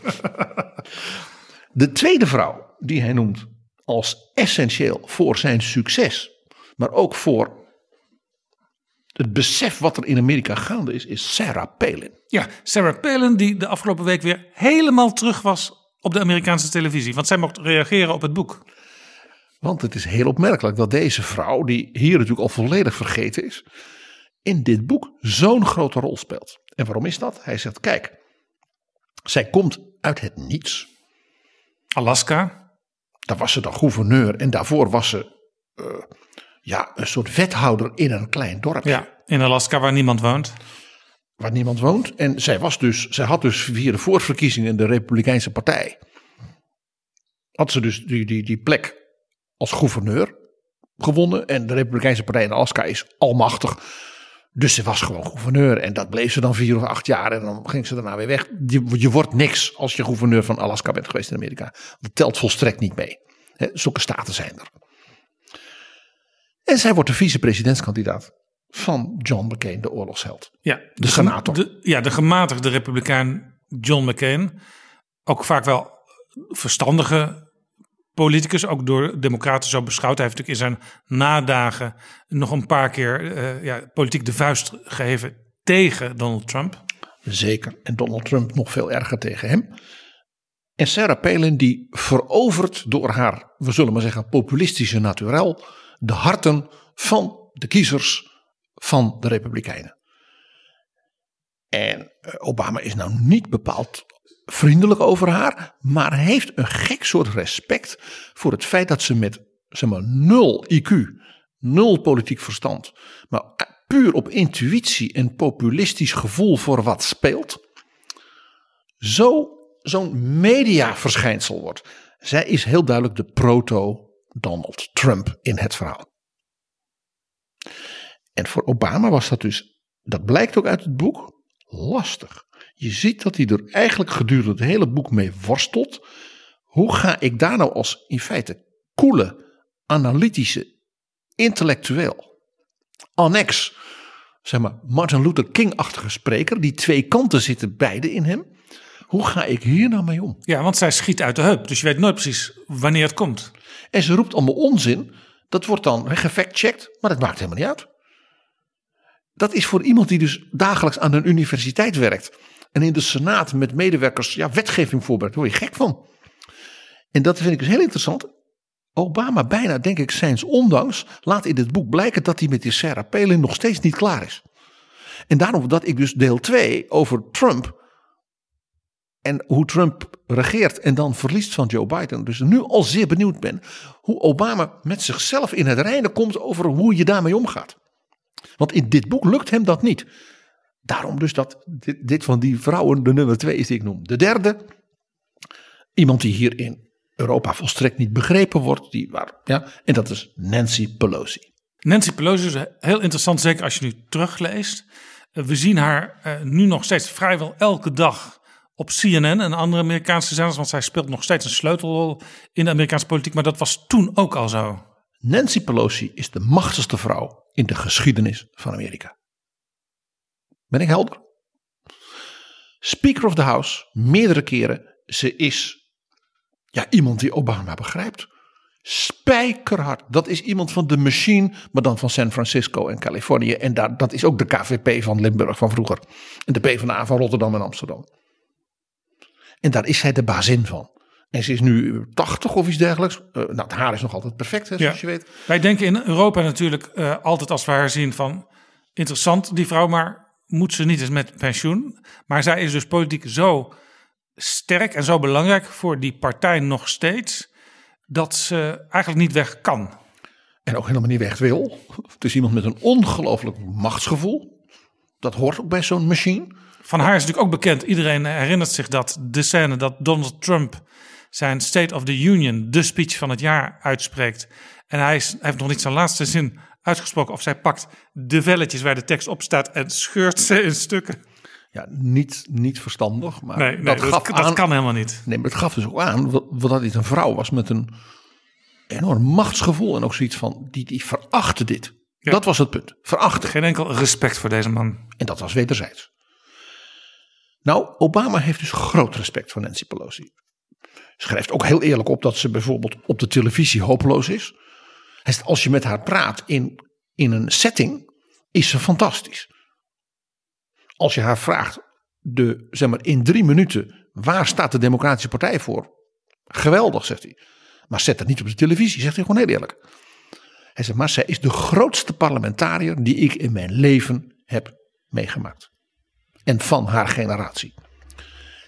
Die uitdrukking is in Amerika iets. Want dat wordt maar over één ander iemand in de 20e eeuw gezegd. En dat is Lyndon Baines Johnson. De grootste parlementariër in de 20e eeuw. En hij zegt dus, Nancy Pelosi is de grootste parlementariër van zeg maar, de late 20e eeuw en de eerste kwart van de 21e eeuw. En misschien dus wel van die hele 21e eeuw. Hoe belangrijk is zij op dat moment, vlak voordat hij echt gekozen wordt tot president? In de laatste weken voor de verkiezingen heb je natuurlijk de instorting van Lehman Brothers. eh, de totale collapse van de banken, de verzekeraars, de hypotheken en alles in Amerika. En de Republikeinse Partij in het huis is zo verdeeld en zo in de greep van zeg maar, de Tea Party en de Sarah Palin types. dat zij blokkeren dat president Bush, die op dat moment dus nog president was, een reddingsplan voor dus de economie erdoor krijgt. Dus Bush had een plan. De Democraten waren daarin geïnteresseerd. En de Republikeinen zeiden: dat gaan we nu niet doen. een grote meerderheid van de Republikeinen in het huis, dus de partijgenoten van de president, zeiden: we gaan dit niet doen.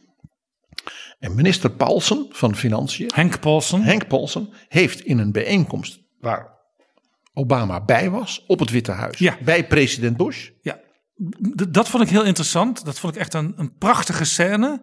Ik volg op dit moment de tv-serie The Loudest Voice over Roger Ailes, de, de hoofdredacteur van Fox News. Echt een man die over lijken gaat.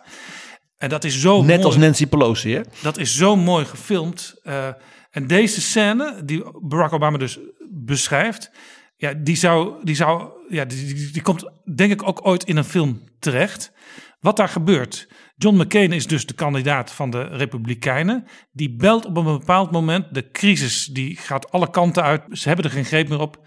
McCain zegt: eh, We hebben volgende week ons eerste presidentiële debat. Maar ik wil voorstellen dat we de campagne stopzetten, want de crisis is nu te groot geworden. Obama die schrikt daarvan. Die denkt, ja, wat moet ik hiermee doen? Want hier waren we niet op voorbereid. Maar zijn adviseurs, dat zijn dus al die mensen die ook voor een deel uit die Chicago Machine komen, die zeggen: dit moet je gewoon weigeren. Wij gaan door met de campagne. En als er dus een debat komt en McCain komt niet opdagen, dan, Dan- ziet het Amerikaanse volk dat de Republikeinse partij geen verhaal meer heeft. En dan heb jij een gesprek met de debatleider en dan kan heel Amerika jouw plannen daarmee kennis maken. Wat gebeurt er vervolgens? Eh, George W. Bush, die dan president is, die roept de Democraten en de Republikeinen bijeen, de belangrijkste mensen, in het Witte Huis. en de leden van zijn kabinet en zijn economisch adviseurs die dus bezig zijn dat reddingsplan om de volledige collaps van het financiële stelsel te voorkomen, eh, aan het ontwerpen zijn. Daar zit dus het hele Amerikaanse powerhouse bijeen, bipartisan. En de Democraten die hebben gezegd: eh, Barack Obama, jij bent onze woordvoerder. Jij gaat daar vertellen wat het plan is om Amerika te redden. Dus wat ze lieten zien, onze leider nu is die junior senator of Illinois, Barack Obama. Niet Harry Reid, de grote man in de Senaat. En ook niet Queen Nancy, de Speaker of the House, de machtigste vrouw. Ja, ondertussen heeft Bush Jr. ook nog in een één op één gesprek tegen Obama gezegd: Ja, ik voelde eigenlijk helemaal niets voor deze bijeenkomst, maar ja, ik moet het nu eenmaal doen. Daar wordt bij mij op aangedrongen. Hij geeft ook Obama als eerste het woord. Dat hele verhaal van Obama komt dus, het plan voor Amerika. En dan blijkt dat bij de Republikeinen eigenlijk totale verdeeldheid is. Er wordt op een gegeven moment aan McCain gevraagd of hij ook nog iets wil zeggen. En hij heeft eigenlijk niks te melden. En vervolgens wordt dus de vergadering opgebroken doordat president Bush opstaat en zegt: U bent blijkbaar niet in staat om iets te doen om Amerika te redden. Ik ben de president. En hij staat op. En daarmee geeft hij dus aan naar zijn eigen partij. Nou mag het even op zijn Rahm Emanuels uh, formule. Fuck you. En dan komt er een aparte sessie in de Oval Office. Want dit was natuurlijk in de vergaderzaal. En daar zijn dus meneer Paulsen, de minister van Financiën, de president, Nancy Pelosi en nog één of twee mensen bij. En minister Paulsen, een man van 2 meter 10, valt op zijn knieën. Pakt de hand van Nancy Pelosi en zegt: Nancy, save America. Dit is, dit is opera, Jaap. En Nancy Pelosi besluit daar en meldt dat dus Obama, zeg maar buiten die vergadering, hè, op, op de gang. Ik ga mijn fractie, de democratische fractie, er zullen wel een paar eh, extreem linkse zijn die niet mee willen doen. Nou, dat merken we nog wel.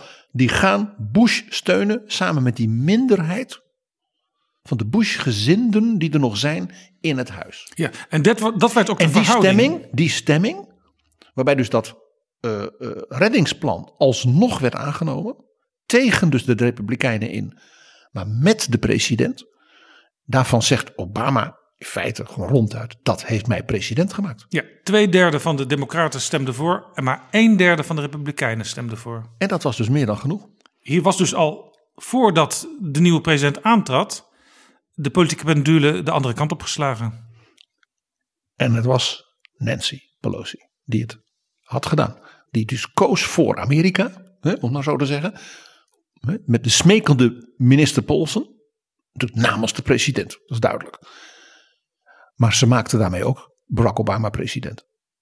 En als je dus iets wil snappen van de Amerikaanse politiek van 2008. Dit was dus in 2007 nog, hè? let op. Tot 20, nou 22, 2025. Dan is het deze scène en de rol van Nancy Pelosi.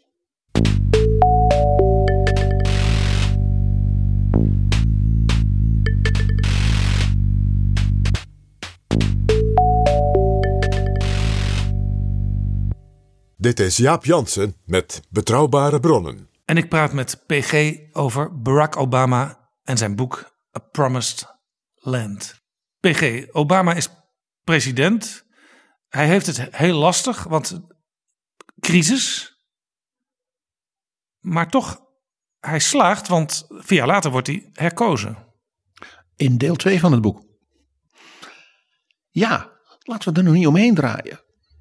Ik heb het in een artikel eerder deze week, een paar dagen geleden gezegd. Op wie lijkt Obama nou het meest? Op Jan-Peter Balkenende. Iemand die uit het niets ja, op het hoogste toneel komt. In nou ja, de kortst denkbare tijd.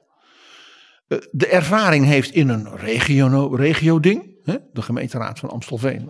De, de, de State Senate van Illinois. Een hoogleraar.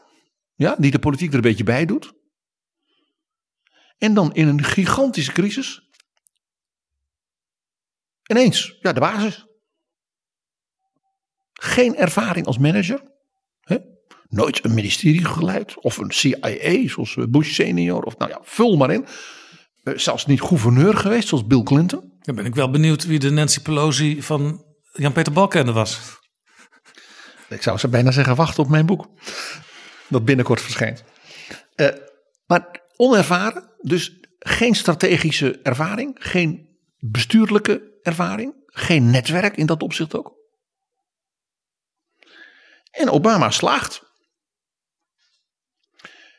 En uit het boek noem ik twee dingen, heel kort Jaap, hè, voor de lezer, dat u dat snapt. Essentiële, essentiële wetten van de politiek. Eén, Obama koos prioriteiten. Die zei, ik heb hopelijk twee termijnen, dat is acht jaar. Een van de redenen dat ik die tweede termijn krijg, is als ik in de eerste termijn precies weet wat ik moet doen. En niet een beetje gaan rondkijken en dan wachten tot mijn tweede termijn en dan ga ik. Nee, meteen snappen wat je moet doen. Dus wat deed hij? Met Nancy Pelosi het plan van Bush. Laten we er niet omheen draaien. Realiseren. Het redden van de economie. Daar heeft hij dus een stimulusbill overheen gegooid. En deed nog iets. Ook iets wat Bush voor hem had geregeld. Je gaat dit alleen doen als je het met z'n allen doet van de hoogontwikkelde industriële landen van de wereld en de grote wereldmachten die daar nog niet bij hoorden tot voor kort. Rusland, China, India, Brazilië. De BRICS. En zo ontstond de G20. De G20 was een bedenksel van Bush en Paulson. Want er was natuurlijk altijd al de G7. Die werd de G8. Hè, dat Poetin erbij kwam. Maar dat was eigenlijk een soort standing invitation. Ja, en ook niet altijd, want soms mocht hij er niet bij zijn. En toen werd het de G20 om dus die wereldcrisis uh, uh, ja, te redden. Dat heeft Bush gedaan. En die is door Obama als het ware voortgezet. Op basis van de aanpak van Bush. En in het voorjaar van 2009 was die G20 in Londen. Met als de grote man, ook zeg de intellectuele politieke powerhouse, Gordon Brown. Gordon Brown wordt in dit boek een standbeeld gegeven Waarbij Obama ook weer schrijft: Ik weet hoe men over Gordon Brown denkt. Het was geen Tony Blair, het was geen Sunny Boy, het was geen geweldige spreker. Hij zag er een beetje norsig uit. Een beetje eh, een Ad Melkert. Een Ad Melkert, ja, prachtig beeld. Maar wat een staatsman. Gordon Brown als de intellectuele leider eigenlijk van de wereld bij het redden van de crisis. Ik vind dat heel bijzonder dat Obama dat ook gewoon erkent. dat hij ook dus de geweldige rol van president Bush gewoon alle, ja, alle hulde geeft die Bush verdient. Hij geeft hem ook enorm veel op zijn vet voor allerlei dingen. Maar hij geeft dus ook grote hulde. Gordon Brown, hij zegt, die leidt mensen als Merkel en Sarkozy. Met z'n drieën. Maar de nummer één is duidelijk Gordon Brown. En zo hebben we dat gedaan. Dat was één. Prioriteit nummer één. Prioriteit twee, Obamacare. De zorg. Want dat was FDR niet gelukt. Het was Truman niet gelukt. Het was LBJ bijna gelukt. Die heeft wel Medicare en Medicaid. Maar de uiteindelijke ding kreeg hij door de oorlog in Vietnam niet voor elkaar. En het was Hillary Clinton niet gelukt. Nee, dat was de grote fout van Bill Clinton. Dat hij als president, de First Lady, dat in zijn eerste termijn liet doen. Hij en zij, let op de volgorde, werden afgemaakt. Dus dit was een onderwerp dat dus zeer beladen is in de politiek, maar vooral in de Democratische Partij. En Barack Obama dacht: als ik een kans heb op een tweede termijn en op een blijvende rol als president, dan moet ik de volmaker worden van FDR, Truman, LBJ en Bill en Hillary Clinton. Hij legde de lat dus ultra hoog voor zichzelf. Ultra hoog. En dat lukt. En een tweede essentiële keuze. Hij had natuurlijk twee oorlogen in het Midden-Oosten en in, ja, in het moslimbeel van de wereld die in Irak en die in Afghanistan. En hij had gezegd: we gaan stoppen met die oorlogen. En toen heeft hij dus gekozen. Toen heeft hij gezegd: ik kies voor Afghanistan. Afghanistan, daar moeten we die mensen blijven helpen. We moeten blijven voorkomen dat die Bin Laden, die nog leefde, en die Mullah Omar en die Taliban, dat ze toch de greep weer op dat landje krijgen en die mensen daar. Want we hebben die mensen beloofd dat we ze nou ja, uit de ellende gaan redden. De meisjes naar school enzovoort enzovoort. Irak, die fout, die moeten we afronden. President Bush heeft in zijn laatste jaar nog iets, nog heel knap, Irak min of meer gered. Dus dat werd afgerond, maar daarna was het over. Dus Obama koos ervoor, wij blijven in Afghanistan. We gaan in Afghanistan zelfs nog meer ons best doen. gedurfd, want hij had ook iets anders in de campagne als analyse gehad. Die drie prioriteiten waren dus zijn eerste termijn. En een tweede, belangrijk iets voor een politiek leider, voor een president. Weten wat je wil, weten wat je kunt. En heb mensen om je heen die zo briljant zijn als jijzelf. En bij voorkeur nog briljanter. Ja, wat lang niet altijd gebeurt. Wat lang niet altijd gebeurt. Maak die mensen jouw gelijken en meer dan dat. Politiek, intellectueel, bestuurlijk, in plaats van je hulpjes. Zoals die eerder genoemde Ram Emanuel, die stafchef werd. Arnie Duncan. Ik noemde hem al, zijn onderwijsminister. De baas van al het onderwijs in Chicago, nu de baas van het hele onderwijs in Amerika, acht jaar lang. Groot, ja, vernieuwer. Leon Panetta, chef-staf van Clinton, wordt de baas van de CIA. Wordt daarna ook nog minister van Defensie in het Pentagon. Echt zo'n oerkracht van de Amerikaanse politiek. Het soort Elmar Brok-achtig type, maar dan van, in Amerika. Rahm Emanuel, je noemde hem al. Hillary Clinton, minister van Buitenlandse Zaken. Zijn rivaal Gedurfd. in de campagne. Gedurfd. Maar hij zei, ja, die vrouw, daar gaan de deuren voor open in heel de wereld. En hij zegt, ja, een fucking vampire. Ze gaat maar door. Hij zegt, nou, zo iemand wilde ik wel hebben. En natuurlijk een fantastisch netwerk in de hele wereld. Zij, als Hillary Clinton belde, ja, nam de met de telefoon op. Maar hij moest haar wel, blijkt een paar keer in het boek, af en toe beteugelen. Want zij was een warrior. Zij was trigger happy. En het interessante was, de tegenkracht in zijn regering was een republikein. Een man die onder Reagan, Bush senior en Bush junior, het Pentagon, de CIA, de National Security Council. Je denkt dat is een oorlogszuchtige. Nee, Bob, Bob Gates, Gates. was de man die zei rustig. Net als Colin Powell, een van zijn collega's en vrienden, niet zomaar wilde avonturen. Let op wat je doet. We zijn zo machtig en zo sterk, Amerika. Als wij ergens ingrijpen, heeft de zijn de gevolgen ervan onmiddellijk op wereldschaal. En niet eh, alleen maar daar. Dus Bob Gates was de man die tegen Hillary zei: ho, ho, ho, ho, ho. Die dynamiek is een van de boeiendste dingen in dit boek. En ik noem ook nog even, ik zal er straks iets over vertellen, Stephen Chu. De eerste man in het kabinet in Amerika in de hele geschiedenis die als minister aantrad terwijl hij al een Nobelprijs had gewonnen. Als wetenschapper. Ik ga straks iets over hem vertellen, want Jaap, ik heb heel uitgebreid met Stephen Chu mogen praten. Nou, wat dit boek ook bevat, en ja, eh, gelukkig hebben we drie uur voor deze podcast. eh, heerlijke portretten. Want je ziet hier dus Obama's, die harde kant van Chicago. En wat ik maar noem zijn Martin Luther King kant, zijn idealistische kant. En zijn schrijfstijl, zijn vermogen. Hij kan dus in een derde pagina, in een halve pagina, over iemand iets vertellen, eh, iemand portretteren, smullen. Bijvoorbeeld president Erdogan van Turkije. Ja, Onmogelijk. Wat zegt hij over hem? Onmogelijk. Hij zei, totdat ik een keer hem zag toeteren in een vergadering. Eh, Toen dacht ik, oh, maar ik ken die man. Uit Chicago. Ja, hij zei, dat is een wardboss. Dus van een, een wijkblokhoofd van Mayor Daley, da Mayor.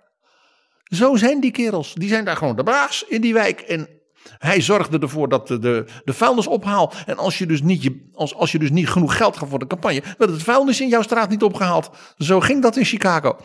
En hij zei, toen ik dus dacht, Erdogan is zo'n vent van die wijk daar in het ghetto van Damer, wist ik hoe ik met die man om moest gaan. Poetin.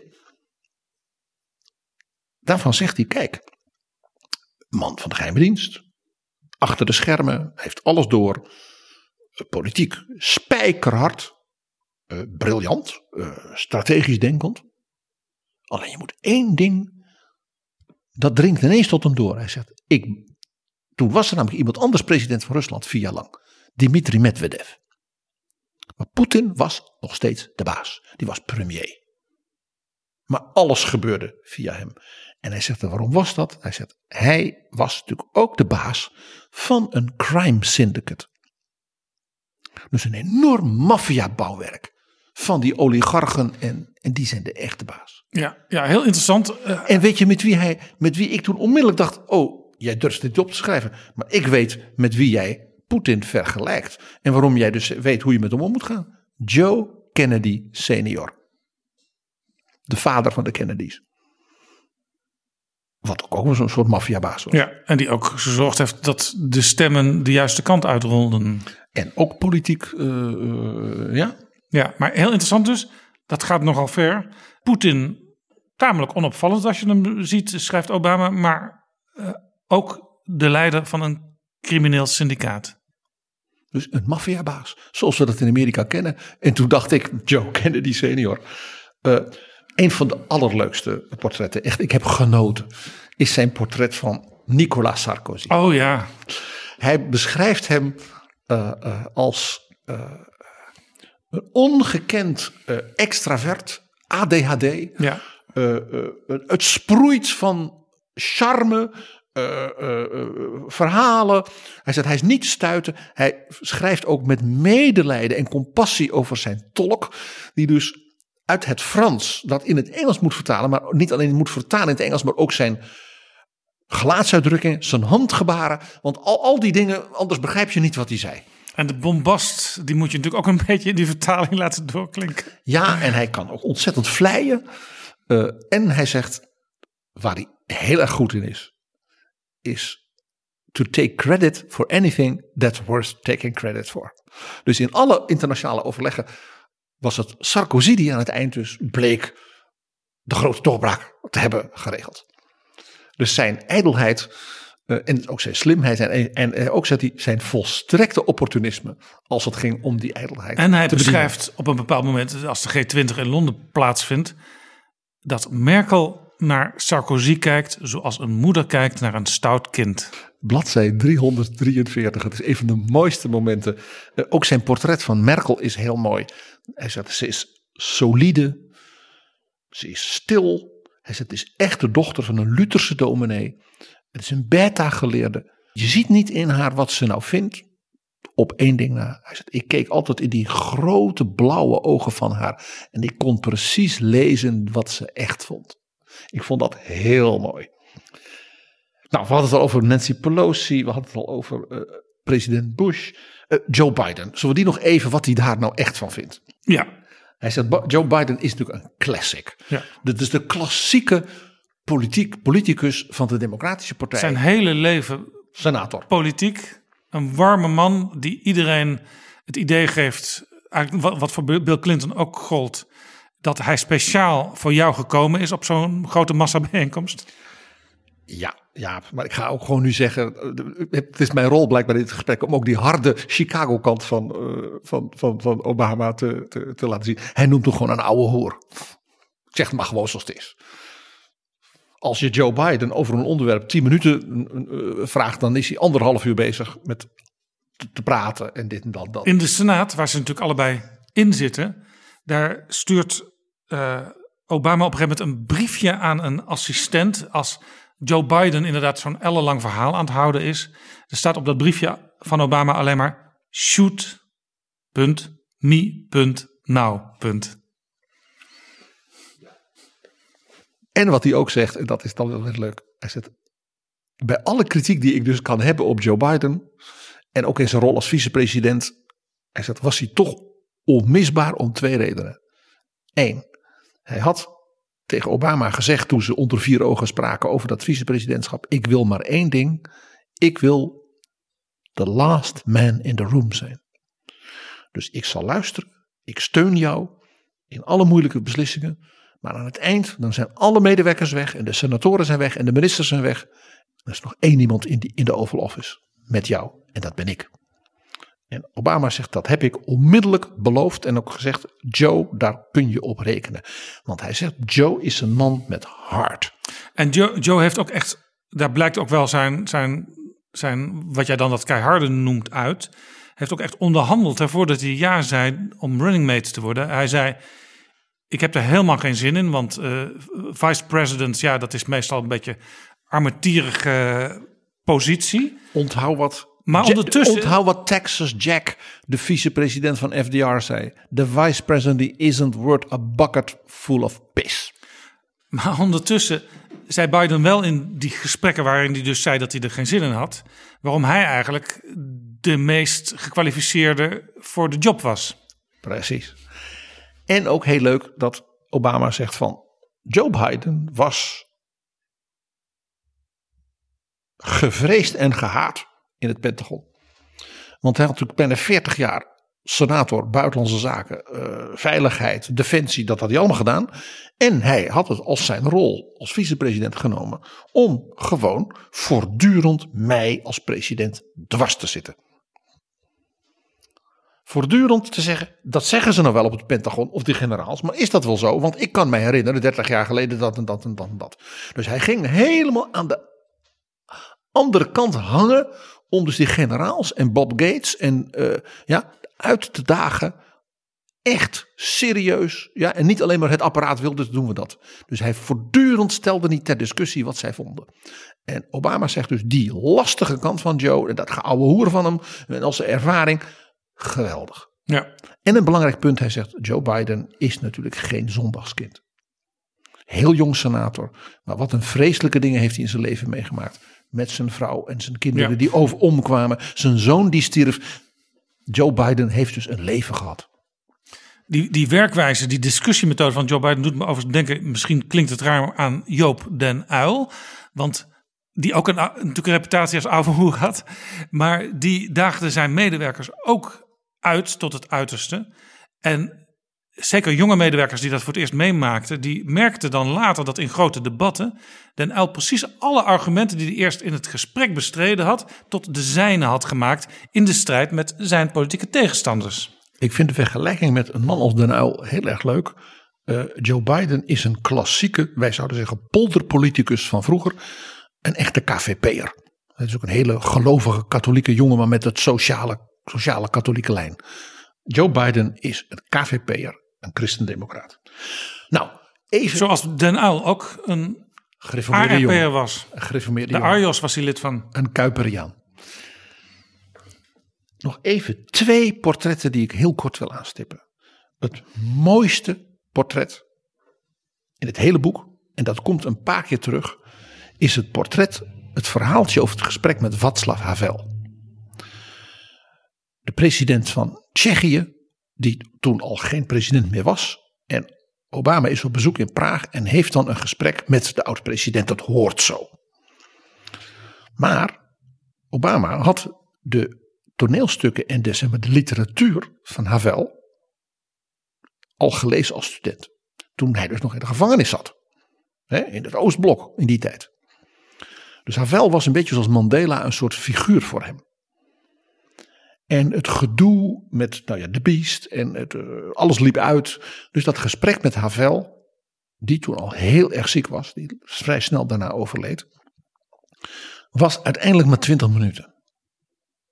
En Obama schrijft ook eens: ik, ik, ik, ik had toen al het gevoel van dat is eigenlijk niet beleefd naar zo iemand. En hij zegt achteraf, hij zegt, heb ik gewoon ontzettende spijt van dat ik toen niet heb gezegd, nou dan vliegt Air Force wat maar een uur later. Nou ja, dus je zit dan in zo'n schema en dat gesprek van 20 minuten, hoe hij dat weergeeft. En wat Havel dan als soort les meegeeft. Dat als je een leider bent, zoals hij zelf dus, of zoals Mandela. Waar de wereld ongekende verwachtingen van heeft. Dat je een soort heilige bent. Dat je dus alleen maar bitter kunt tegenvallen. Dat gold natuurlijk ook voor Obama, de band die de Nobelprijs voor de Vrede kreeg toen hij nauwelijks president was. En hij zegt, die woorden van Havel, nou die komen dus meerdere keren in het boek terug. En ik denk zeker ook in dat tweede deel. Ik vond dat een schitterend moment. Wat alleen een heel knap schrijver zo ja, kan doen. Het meest gelaagd van alle mensen waar hij mee werkt, zeker in dit, dus dit eerste deel, is toch zijn portret van Bob Gates. Ja, de Republikeinse minister van Defensie. In zijn kabinet. Waarvan hij dus zegt, van die was zo knap in het bespelen als manager, als leider, als stratege van dat hele Pentagon, al die generaals. Hij zei dat hij mij als president er gewoon even bij deed. Manipuleren en managen als ik niet oplette. Prachtig gezegd. En dat hij dan bladzijde 611, 612 zegt, deze republikein, waarvan ik dacht ik ga een groot conflict met hem krijgen. Hij gaat aftreden als ik zeg, ik ga met één pennenstreek het don't ask, don't tell beleid tegen homo's in het leger schrappen als president. Ja, het staande beleid was praat niet over homoseksualiteit, dan zul je er verder ook geen last van hebben. Totdat iemand je aanklaagt. En hij zei, ik Het was eigenlijk ook nog een erfenis van Bill Clinton, die niet verder durfde te gaan in wetgeving. die toen geblokkeerd was door Colin Powell, namens alle generaals. En Obama dacht, ik ga dat gewoon doen met een pennenstreek, want dat mag een president. Dat had Harry Truman ook gedaan namelijk, als het ging om de rassenscheiding in het leger. Heeft hij met één pennenstreek beëindigd. Maar hij dacht, ik weet dat Bob Gates dan gaat aftreden. De Reagan-man, de Bush-man. Dus, ik heb, hij dus heeft hem onder vier ogen geïnformeerd. Ik ga dat doen, Mr. Secretary. Maar Bob Gates hem glimlachend aankeek en zei: Nou, Mr. President, dit is het schema dat ik heb voorbereid voor u. over hoe u dit zult kunnen doen. door namelijk de generaals te raadplegen. U moet dat zo doen. Want dan zullen de generaals u vertellen dat ze het met u eens zijn. Oh, dus hij had nog een strategische handigheid ook bedacht. Bob Gates had dus in de tijd dat hij wist: ik ga aanblijven als minister van Bush onder Obama, gedacht: dit wil deze president. Ik ga hem helpen. Ik bereid dit voor, maar wel op een manier dat het de mensen in, de, in het leger, de militairen, het kunnen accepteren dat deze president dat doet. En Obama zegt dus: ik was flabbergasted. Dit betoonde aan dat Bob Gates bij al zijn. Ja, er waren voortdurend spanningen tussen die twee, maar dat was een staatsman. Prachtig. Dit is Betrouwbare Bronnen, een podcast met betrouwbare bronnen. PG, als ik zo'n boek van een belangrijke staatsman internationaal eh, onder ogen krijg, dan is eigenlijk altijd het eerste, dat doe ik vaak al in de boekwinkel, eh, zoeken naar Nederlandse namen. Dus Balkenende, Kok, eh, Rutte, staan die erin? Eh, ministers van Buitenlandse Zaken, eh, voor zover Nederland eh, op dat vlak een rol speelt, staan er allemaal niet in. Balkenende niet, Kok niet, Rutte niet. Jape de Hoopscapper niet. Geen Nederlanders. Nee. En toch, Nederland speelt twee keer in dit boek een hele belangrijke rol. Vertel. Allereerst in 2010. Dan is het de president duidelijk dat zijn keuze voor Afghanistan als een land dat we blijven steunen, waarin hij dus ook de lijn van Bob Gates ja, voortzet. En zelfs zegt we gaan meer in Afghanistan doen. En de generaals ook vraagt om met voorstellen te komen. Dat een van de redenen waarom de president van Amerika echt dus een strategische keus moet maken is Nederland. Want hij zei, de Nederlanders en de Canadezen hadden ongelooflijk veel betekend in Afghanistan.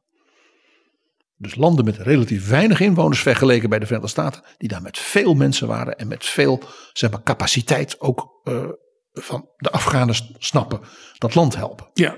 En die zeiden, wij zijn nu toch echt na tien jaar, wordt het tijd dat een ander het gaat overnemen. We hadden nog een soort schema, maar ja, in heel veel andere landen waren natuurlijk niet zo dapper.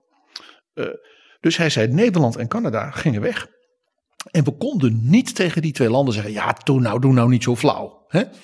Nee, want hij wist wat de capaciteit was van Canada en Nederland. En die, die was nu verbruikt op dit front. Dat ging om duizenden mensen. Dus hij zei, wij moesten als Amerika dus kiezen, gaan wij dan in plaats van de, de Dutch en de Canadians. En dat ging dus om 10.000 man. Als Amerika dat dus zou overnemen. Dus dat gedeelte in het boek leidt dus tot een crisis in het Witte Huis met de generaals. Omdat een van die generaals, die het allemaal voorbereidt, die een hele ja, enorme reputatie had, die geeft een ongelooflijk dom interview aan Rolling Stone. Wanneer hij allemaal dingen over de president zegt in Afghanistan. Een journalist mag met hem meereizen. En dan in zo'n zo'n Oh, ja. helikopter. En, en die journalist heeft dus gewoon lekker opgeschreven. wat er allemaal door die soldaten tegen elkaar werd gezegd over Obama. En Obama besluit dan samen met Bob Gates. te- tegen hun eigen zin in. Ze willen die generaal te ontslaan. Want als je dat toestaat, dat de generaal dat soort dingen over de president zegt. Ja, dan, Dan is het einde zoek. En daarin speelde dus de positie van Nederland als hooggewaardeerde partner in Afghanistan een hele bijzondere rol. Dus dat is echt een moment in dat boek. Maar er is nog een tweede moment en dat is nog veel opmerkelijker. En waarvan ik denk dat weet in Nederland helemaal niemand. Obama's analyse van de eurocrisis, ik zal maar zeggen met de Grieken en de euro en Spanje en Ierland en Portugal en Italië en de hele instorting die toen dreigde. Dat is bladzijde 526 tot 531. Zoek het maar op. Obama is nou niet bepaald vlijend voor Nederland. Hij zegt dat in Europa er twee landen waren. Die zeg maar, een, beetje, een beetje de leiders waren van de eurozone. En dat zijn de Germans en de Dutch en the other ones. Nou, het feit alleen dat hij zegt de Germans en de Dutch en the other ones. betekent dat hij zich aan die twee hooglijk heeft geërgerd. Hij gaat zelfs zo ver om dan, en dat doet toch een president zelden, dat hij een onderscheid maakt in Duitsland. Want hij kan toch zijn vriendin Angela Merkel hier niet al te grote verwijten maken. Wat Ja, opmerkelijk is. en- dus hij heeft een boeman en dat is Wolfgang Schäuble. Ja, en Merkel, interessant, assured me that we won't do a layman by getting Greece default. We doen alles wat we kunnen om het geheel bijeen te houden. En dat is voor Obama wel een, zekere geruststelling. Nou ja, hij bedoelt het eigenlijk ook heel cynisch, Jaap. Hij zegt, Merkel zegt dus, nou, we gaan die Grieken helemaal fijn knijpen, maar ze gaan niet zo failliet als jullie Lehman hebben laten gaan. Dus het was ook van Merkel eigenlijk een verwijt naar de Amerikanen, van alsof jullie zo'n geweldig beleid toen hebben gevoerd. Nee, dit moet je dus heel cynisch lezen. Dit is ook weer de harde Chicago-kant. Hij verwijt de Duitsers en de Nederlanders dat ze de Grieken dus als het ware nou min of meer ten onder hebben laten gaan, behalve dan dat ze uit de eurozone gezet zijn. Ja, en hij, hij ergert zich enorm aan de Germans, de Dutch en dan pas anderen, die hij niet met name noemt. Omdat die steeds benadrukken dat de Grieken hun eigen ondergang hebben georganiseerd door slecht regeren, door Corruptie, steeds maar uit te geven en niet op kasboekje te letten. de Olympische Spelen die we eh, honderden miljarden eh, fake. En Met zo. andere woorden, die permanente houding van Duitsland en Nederland, van ze hebben het eigenlijk aan zichzelf te danken. Waarom zouden wij ze nu te hulp schieten? Hij noemt het zelfs op een bepaald moment echt spottend, cynisch. De Grieken moesten een oud-testamentisch lesje krijgen in zondenbestrijding. En als ze zich hun leven hadden gebeterd, dus als waren brave Hollanders waren geworden, dan zouden we ze misschien nog wel wat geven. Hij is heel hard daarover. Eh, Bijvoorbeeld zijn minister van Financiën, Tim Geithner, zegt dan tegen de nou ja, de, zeg maar zeggen, tegen Mario Draghi en tegen eh, de, de, de ministers. Maak nou een Europese firewall. Hij zegt, ga nou als eurozone, dus met z'n allen, die staatsschulden bij elkaar brengen. Leen dan als eurozone. Dan kun je dus die Grieken, maar ook de Portugezen, de Ieren redden. Want die leningen zijn veel goedkoper dan wanneer de Grieken of de Spanjaarden dat zelf moeten doen. Dat kennen wij natuurlijk als de eurobonds. De Amerikanen zeiden dus openlijk, jullie moeten eurobonds doen. Nou, waarop Merkel zegt, ja, ja, ja, moeten we zomaar gaan lenen. En dat wil Wolfgang niet. En dan komen ze dus met een voorstel, de Europeanen. We gaan eurobonds doen. 50 miljard. En Obama zegt dan, 50 miljard. Obama zegt dan, dit was een belediging. Dus Tim Geithner heeft toen tegen Schäuble gezegd, ik wil hier graag over praten, over zo'n firewall. Want wij zijn daarvoor. Maar ik begin er pas met jullie over te praten als hij tien keer zo groot is. Ja, Dus vanaf 500 miljard ben ik bereid te gaan praten. let's talk money. Ja, eh, hij zegt dan ook van als Amerikanen werden wij dus overrompeld door het feit dat die eurozone nu zo machtig was en zo belangrijk in de wereld. Hij is dus de eerste president in de geschiedenis die nu zo over Europa schrijft. Europa is zo'n factor dat dat Griekenland ja, als crisisbron dus ook iets was waar ik alle dagen mee, bezig moest houden. Obama noteert dan dat dat hele Griekenland ook helemaal niks is. Hij zegt dat het heeft een BBP als de staat Maryland. Dus hij bedoelt, het is helemaal niks. Zonder dat ik me daarmee moet bezighouden. Maar het is de realiteit dat de wereldeconomie zo in elkaar zit. En hij schrijft over Europa. That project's grand architecture, the common market, the euro, the European Parliament and a Brussels-based bureaucracy. To a remarkable degree, the experiment had worked. But national identities were stubborn things. Stubborn things. En dan denkt hij dus allereerst aan twee mensen. Dan ziet hij daar die man in die rolstoel.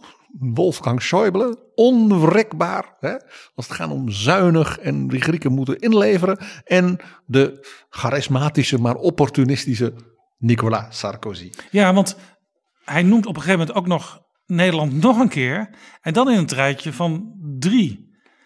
Some of the original EU countries like Germany, France and the Netherlands. En dan beschrijft hij hoe zij al maar streng willen blijven tegen Griekenland. En dan komt een heel mooi moment in het boek. Dan komt er een anekdote in het herentoilet van de G8. De En- G8. En jij gaat die even voorlezen, want ik heb daar zo mijn vermoedens bij wat er in die anekdote echt gebeurd is. As I'd overhear one EU official of undetermined origin tell another while I was washing my hands in a G8 summit lavatory. They don't think like us. Dat gaat dus over de Grieken. They don't think like us. Zegt een EU official of undetermined origin. Dus een belangrijk man in de Europese Unie, waarvan ik maar niet vertel waar hij vandaan komt. En die zegt, ja die Grieken die denken gewoon niet zoals wij. Dus er staan twee heren te plassen, hè, want dat is wat hier gebeurt. En Obama is zijn handen aan het wassen. En die hoort dit. En die zegt dus, het conflict binnen de EU, de eurozone, ging dus niet om de financiën. Want dat hele Griekenland, dat was Maryland. Dat was niks. Dat gaat dus om de cultuur. Dat gaat om het denken. Dat gaat om hoe je elkaar begrijpt. Hoe je elkaar wilt begrijpen. En hij schrijft ook nog in dat verhaal dat hij eigenlijk merkte dat er nauwelijks besef was in die discussies dat bijvoorbeeld Duitse en Franse banken tot de belangrijkste geldleners aan de Grieken behoorden en dat de Duitse en de Franse export ook weer voor een deel naar Griekenland ging en dus van de, de staat van die economie afhankelijk was. Ja, en daar zie je dus dat een Amerikaans president dus de binnenkant van de EU niet kent. Want dat Griekenland is dus 0, zoveel van de EU. ja, dus op de export maakt dat niet veel uit. maakt volstrekt niets uit. Het belangrijkste voor de Grieken is dat er veel Duitsers en Hollanders op vakantie gaan. Daar hoor je hem niet over, want dat ziet hij niet. En dat is ook helemaal geen verwijt. En dat die banken dus die leningen aan Griekenland hadden gegeven, was natuurlijk precies de reden waarom de Duitsers en de Hollanders en zo zeiden van dat geld moet terug.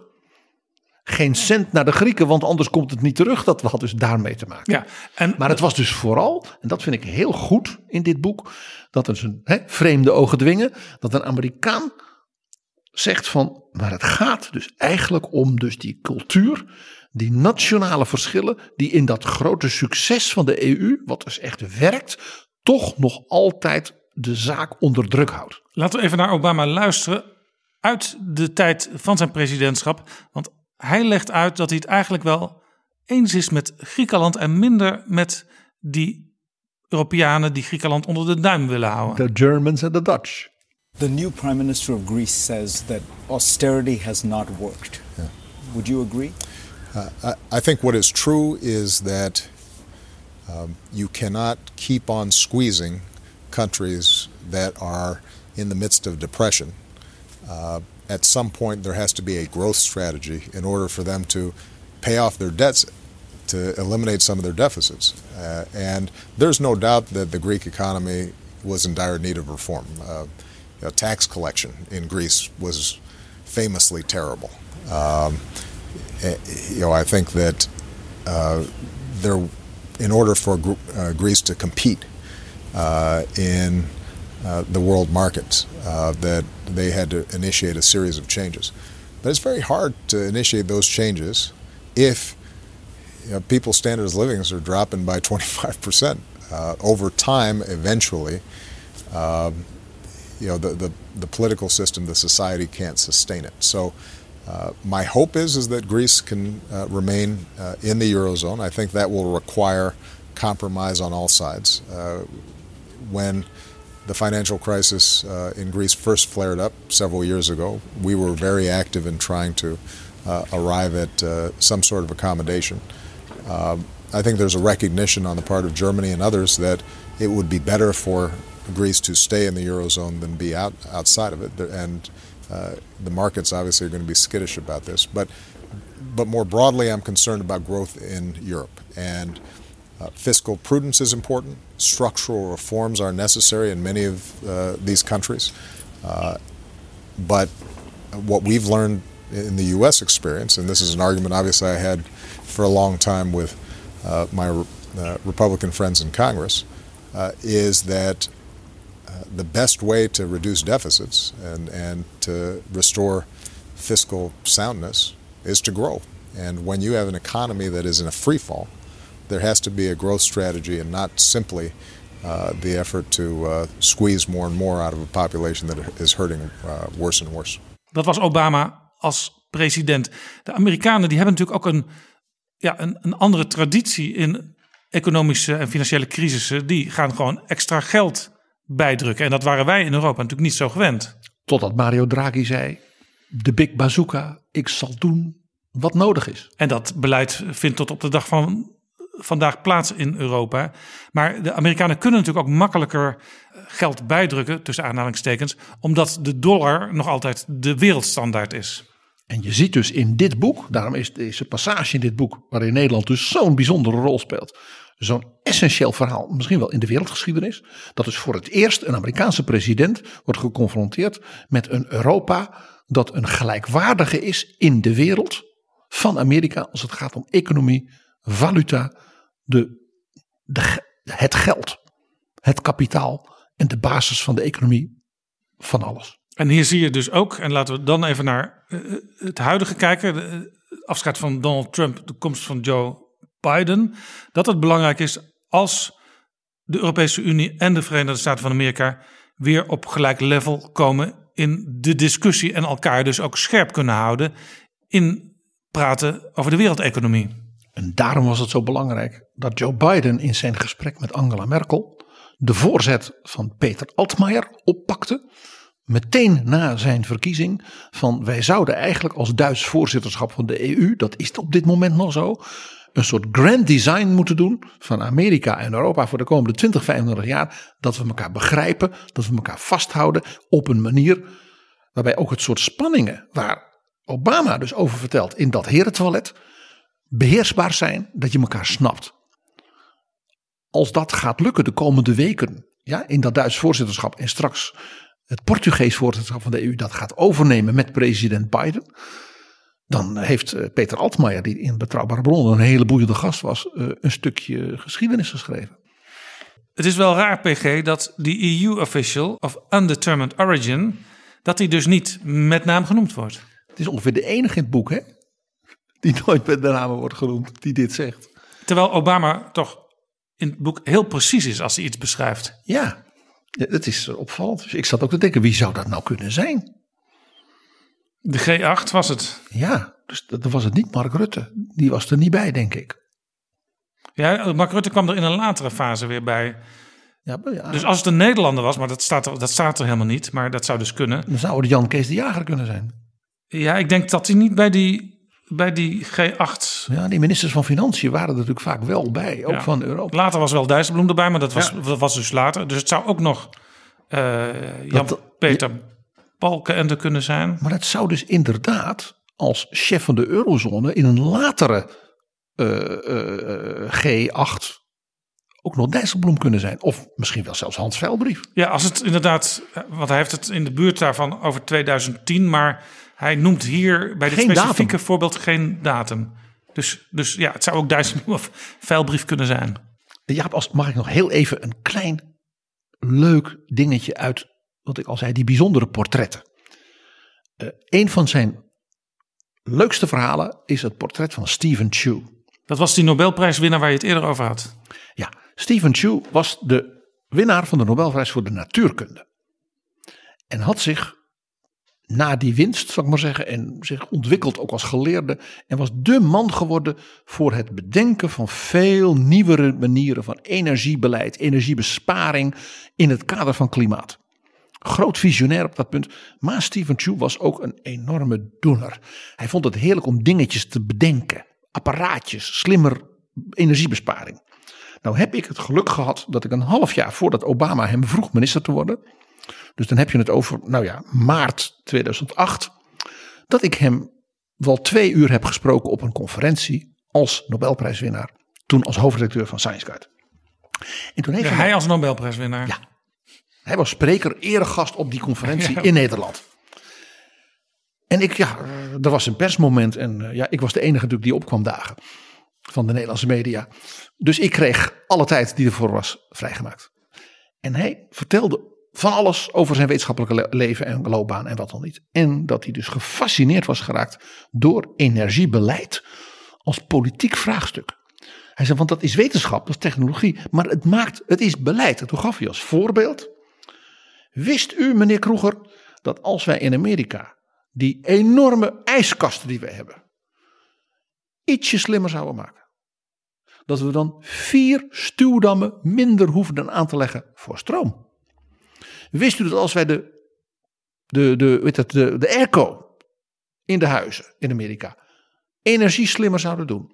De wasmachines, de dryers.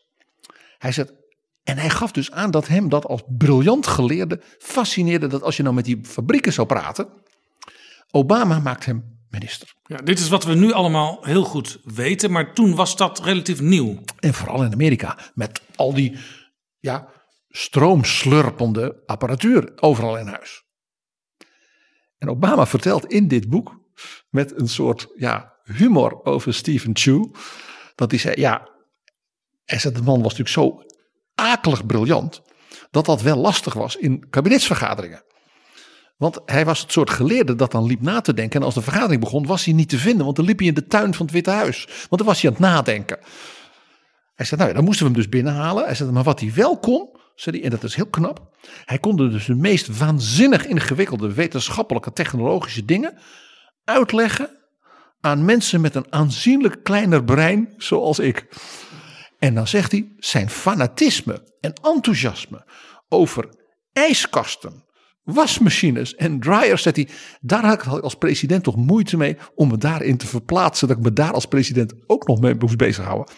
Zegt hij, maar toch, aan het eind van mijn presidentschap hebben dus die maatregelen van Stephen Chu geleid voor, en dan rekent hij uit hoeveel honderden miljoenen minder eh, klimaatverpesting er te danken was aan de obsessie van Stephen Chu met die ijskasten. Toen ik dat las, je begrijpt, ja, dat ik het even wilde vertellen. Ik schaterde. Ik denk, dit is het hele verhaal wat Stephen Chu aan mij heeft verteld. Een half jaar voor hij minister werd.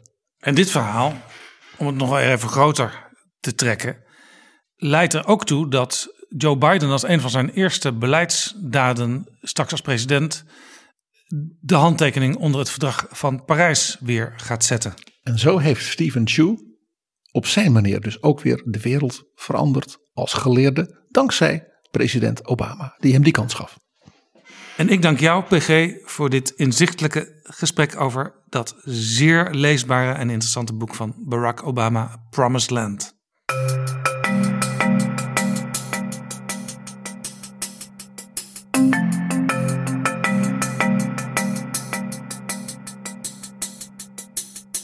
Zo, dit was Betrouwbare Bronnen, aflevering 150. Deze aflevering is mede mogelijk gemaakt door We Nederland. En door donaties van luisteraars via de site vriendvandeshow.nl/slash bb. Op die site kun je ook allerlei extra's vinden rondom betrouwbare bronnen. En als je deze podcast waardeert, stellen wij het zeer op prijs als je ons een donatie zou willen geven. Groot of klein, allebei fijn. Ga naar vriendvandeshow.nl/slash bb. Tot volgende keer. Betrouwbare bronnen wordt gemaakt door Jaap Jansen in samenwerking met dag en nacht.nl.